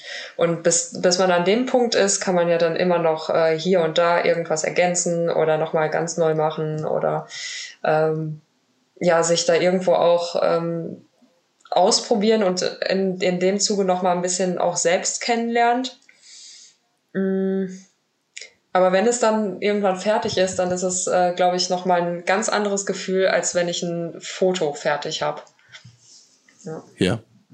Naja, weil es eben tatsächlich, die, die, bei dem Foto ist es ja doch die Technik, die da irgendwo mitspielt, kann ich mir vorspielen, genau, oder vorstellen. Ja. Aber ähm, hier ist es ja so, dass es wirklich die eigenen Hände sind, die kreieren. Klar, die, auch die nutzen Hilfsmittel, aber ähm, im Endeffekt, ähm, wenn du dann, ja, ne, wenn du gut bist in dem, was du tust, dann äh, wird auch das Bild gut. Wenn du an dem Tag einen schlechten Tag hast, ne, dann, oder es nicht so richtig läuft, dann äh, kann dir auch keine Technik darüber hinweghelfen. Genau, ja. Ne? Also von daher. Äh, kann man denn diese Bilder auch äh, irgendwo, ich meine, gibt es auch dafür eine Insta-Präsenz beziehungsweise eine Online-Präsenz, dass man einfach mal reinschauen kann? Noch nicht, aber äh, ja, Noch ich, nicht? ich arbeite gerade so an meiner Homepage, wo dann alle, ja. alle drei künstlerischen Aspekte irgendwo auch zusammenfließen, und ich denke, dass ich da auch das ein oder andere dann ausstellen werde, ja. Genau. Ach, das ist schön, genau. Und wärst du denn auch zum Beispiel bereit? Ich weiß, ähm, wie gesagt, ich habe ja, wir haben da schon drüber gesprochen, über das eine, was du mir erst kürzlich irgendwo gezeigt hast. Und ich dann gemeint habe, das, also in meinen Augen wäre das theoretisch auch äh, Cover-Artwork würdig. Wärst du denn auch bereit, zum Beispiel dann auch irgendwo dir da, ähm, wenn jetzt, sagen wir mal, Künstler auf dich zukommen und sagen, so, pass auf, ähm, ich würde das gerne für mich nutzen wollen. Wäre das eine Option für dich, oder sagst du, nee, generell nicht, und äh, das bleibt alles bei mir? Ja, absolut. Also das ist irgendwo nicht meine ähm, Intention. Ich glaube, das wäre tatsächlich etwas, was mich äh, hemmen würde im, im Entstehungsprozess und im, ähm, ja, im, im Prozess des Bildbearbeitens, wenn, wenn man es so nimmt. Ähm, hm. Aber wenn es dann fertig ist und ich es irgendwo zeige und äh, sich dann irgendwie eine Band ja angesprochen fühlt davon und den Wunsch äußert, das irgendwie ins Artwork mit einfließen zu lassen, da würde ich mich natürlich sehr darüber freuen. Okay, gut. Ja, also ne, aufgemerkt da draußen, ne? Immer ein Auge auf die Profile haben. So für den Fall, dass dann tatsächlich die Homepage dann äh, über kurz oder lang tatsächlich fertig wird, da gibt es mit Sicherheit einiges zu sehen. Genau, ähm, ja, wie gesagt, als, als fleißige Hörerin unseres Podcastes und äh, mit Blick auf die Uhr werden wir jetzt auch langsam mal zu unseren Albumempfehlungen kommen. Mhm. Weil, ähm, ne, damit auch die Leute da draußen äh, Block und Bleistift zücken können und sagen können, okay, alles klar, das äh, ist jetzt das, was ich mir jetzt nächstes Mal anhören sollte. Äh, was hast du uns denn heute mitgebracht? Ja, zurzeit liegt über Undergrounded ein äh, Album bei mir auf dem Schreibtisch zum Reviewen, und das ist von Groza, The Redemptive End. Und ähm, ja. es ist wahrscheinlich nicht ein, äh, kein allzu kreativer Input jetzt äh, zu diesem Zeitpunkt, weil es jetzt gerade erst rausgekommen ist und äh, das allerorts irgendwo auch abgefeiert wird, zu Recht meiner Meinung nach. Mm, aber das ist mein, äh, meine Empfehlung, ja. Okay. Und was, was nimmt dich da so überhaupt ein für dieses Album? Ich meine, was unterscheidet das von, sagen wir mal, dem Standard-Scheiß, den du sonst so vorgelegt kriegst?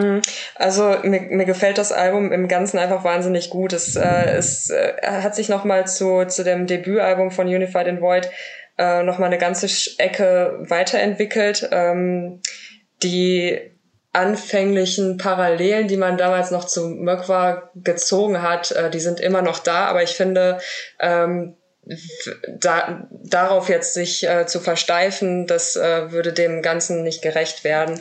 Ähm, die mhm. haben sich in ihrem eigenen Sound so weiterentwickelt und haben ihr, ihr, ihr eigenes Spektrum meiner Meinung nach echt erweitert, und diese ja fast schon Post- Post-Rock-Elemente, die die damit einfließen lassen, und auch atmosphärische Elemente ähm, so gut dosiert irgendwie ähm, ins Geballer mit einfließen lassen, dass es äh, einfach eine sehr gute Mischung ist.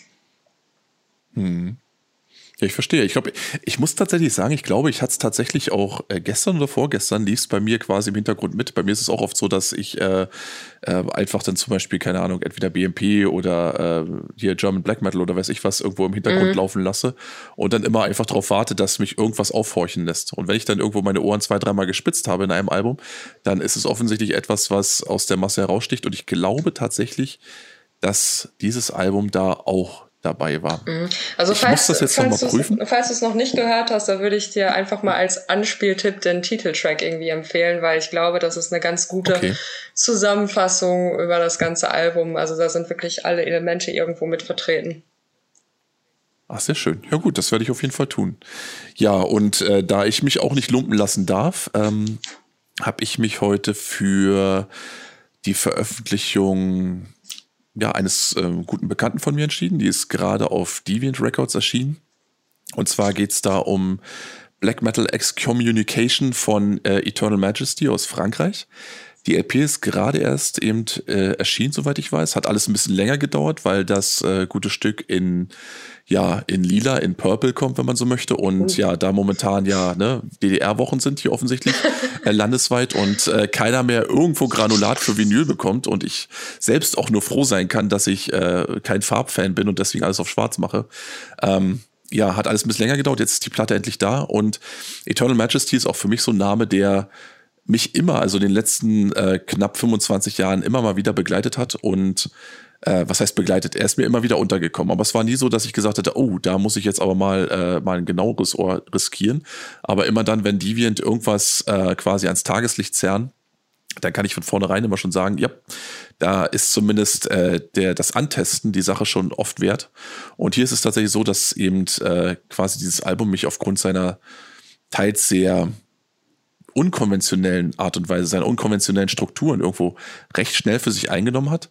Es ist also auf jeden Fall kein, es ist schon oldschool, wenn man so möchte, aber es knackt diese klassischen Strukturen immer und immer wieder auf für ungewöhnliche Songs, für ungewöhnliche Melodieführung, für dennoch eingängige äh, äh, Tracks, die man ja, auf die einem sich auf so eine eigenartige Art und Weise einfach im, im Kopf festsetzen, die man auch nicht loskriegt und von dem man denkt so, ha, das, da, damit hätte ich jetzt tatsächlich nicht gerechnet. Nicht bei dem Albumcover, nicht bei dem Albumtitel. Das hockert mich jetzt schon so ein bisschen und man merkt es halt einfach, wenn Musiker offensichtlich äh, sich die Zeit genommen haben, um zu reifen. Also es gibt ja wirklich welche, die dann irgendwo Alben wie am Fließband rauspfeffern und jedes Jahr gibt's Neues und äh, eins uninteressanter als das andere. Aber hier ist es definitiv so, dass die Zeit, die seit dem letzten Album vergangen sein muss, und ich habe, ich, ich glaube, ich weiß gar nicht, ich will jetzt auch nicht lügen, müsste jetzt auch nochmal reinschauen, aber das war schon eine gewisse, da ist eine gewisse Distanz zwischen gewesen, die hat der ganzen Sache definitiv gut getan. Also da haben sich Musiker zusammengesetzt, die, ähm, die definitiv Dinge anders machen wollten, ohne dabei die Wurzeln aus den Augen zu verlieren. Und ja, deswegen äh, Eternal Majesty, äh, Black Metal, Excommunication, auch so ein bisschen das Thema unseres heutigen Podcasts, ne? Gefällt's dir nicht, dann zieh Leine. So, und ähm, ja, ich denke, damit können wir die ganze Sache auch ganz wunderbar beschließen. Ähm, Anna, ich bedanke mich für deine Zeit. Ne? Es war, ja, danke auch. Es war mir nicht uneins. Ne? Und ja, also ich hoffe, das hat dir auch ein bisschen Freude gemacht. Und ja, ich ja, äh, denke, wir werden uns mit Sicherheit, wir werden uns mit Sicherheit auf den einen oder anderen Veranstaltungen sehen. Ich denke, du wirst so schnell die Kamera auch nicht beiseite legen. Und ja, ich habe gehört, ja, wir sehen uns ja schon nächste Woche, ne? So ist es, genau. genau. Äh, für alle, ja gut, zum Zeitpunkt dieser Ausstrahlung werden es, äh, ist der Drops zwar schon gelutscht, ne? Dann ist der dreißigjährige Folter Records Geburtstag quasi schon gelaufen. Das stimmt, ja. Wir hoffen allerdings, dass die Leute, die diese Folge dann hören ähm, und die dann auch da waren, äh, eine richtig gute Zeit hatten. Und ähm, ja, wir wissen ja alle nicht, wie es weitergeht und wir wissen nicht, wo die Reise jetzt im Herbst hingeht. Ähm, aber ich weiß zumindest von unserer Szene, und ich weiß, den meisten rollen sich die Fußnägel hoch, wenn man Szene sagt, deswegen sage ich es gleich dreimal und viermal noch obendrauf. Ich weiß zumindest, dass aus unserem Bereich die Leute eben wirklich das Beste tun und das wirklich auch wirklich versuchen, es so frei und ungezwungen wie irgendwie möglich zu gestalten. Und wenn es da draußen Leute gibt, die dann tatsächlich sich auf irgendwelche ein G- und zwei G-Regeln einschießen wollen, bitte macht es, aber wundert euch nicht, wenn euch die Leute dann irgendwann einen ausgestreckten Mittelfinger entgegenstrecken. Also, so ist es. Wie gesagt, nicht alle, aber es gibt eben auch hier wirklich welche, die das genauso fahren. Ähm, ja, wie gesagt, macht, was ihr wollt. Ich weiß aber, dass der Großteil der Leute eben, genauso wie wir es zum Beispiel jetzt kürzlich erst auf dem Barter Metal Open Air gesehen haben, einfach sein Bestes versucht, um unter den gegebenen ja, Zuständen einfach irgendwo das Bestmögliche und die bestmögliche Freiheit für die äh, Konzert- und Festivalgänger zu erreichen. Und ich denke, das ist so ein bisschen das Wichtige, worauf wir uns jetzt momentan beziehen müssen, auf diese kleinen Lichtblicke, damit wir auch die nächsten Monate noch durchstehen können. Weil äh, früher oder später hat auch der größte Mummschanz irgendwann mal ein Ende. Damit ist dann auch mein Wort zum Sonntag auch abgestuhlt. Ne? Und ähm, von daher, wie gesagt, äh, ich bedanke mich für deine Zeit. Schön, dass du äh, da warst, schön, dass du mitgemacht hast und ähm, äh, ver- verabschiede mich, genau, ich beantworte. Ich verabschiede mich von unseren Zuhörern. Ähm, bis zum nächsten Mal. Bleibt uns gewogen und äh, macht's gut. Tschüss.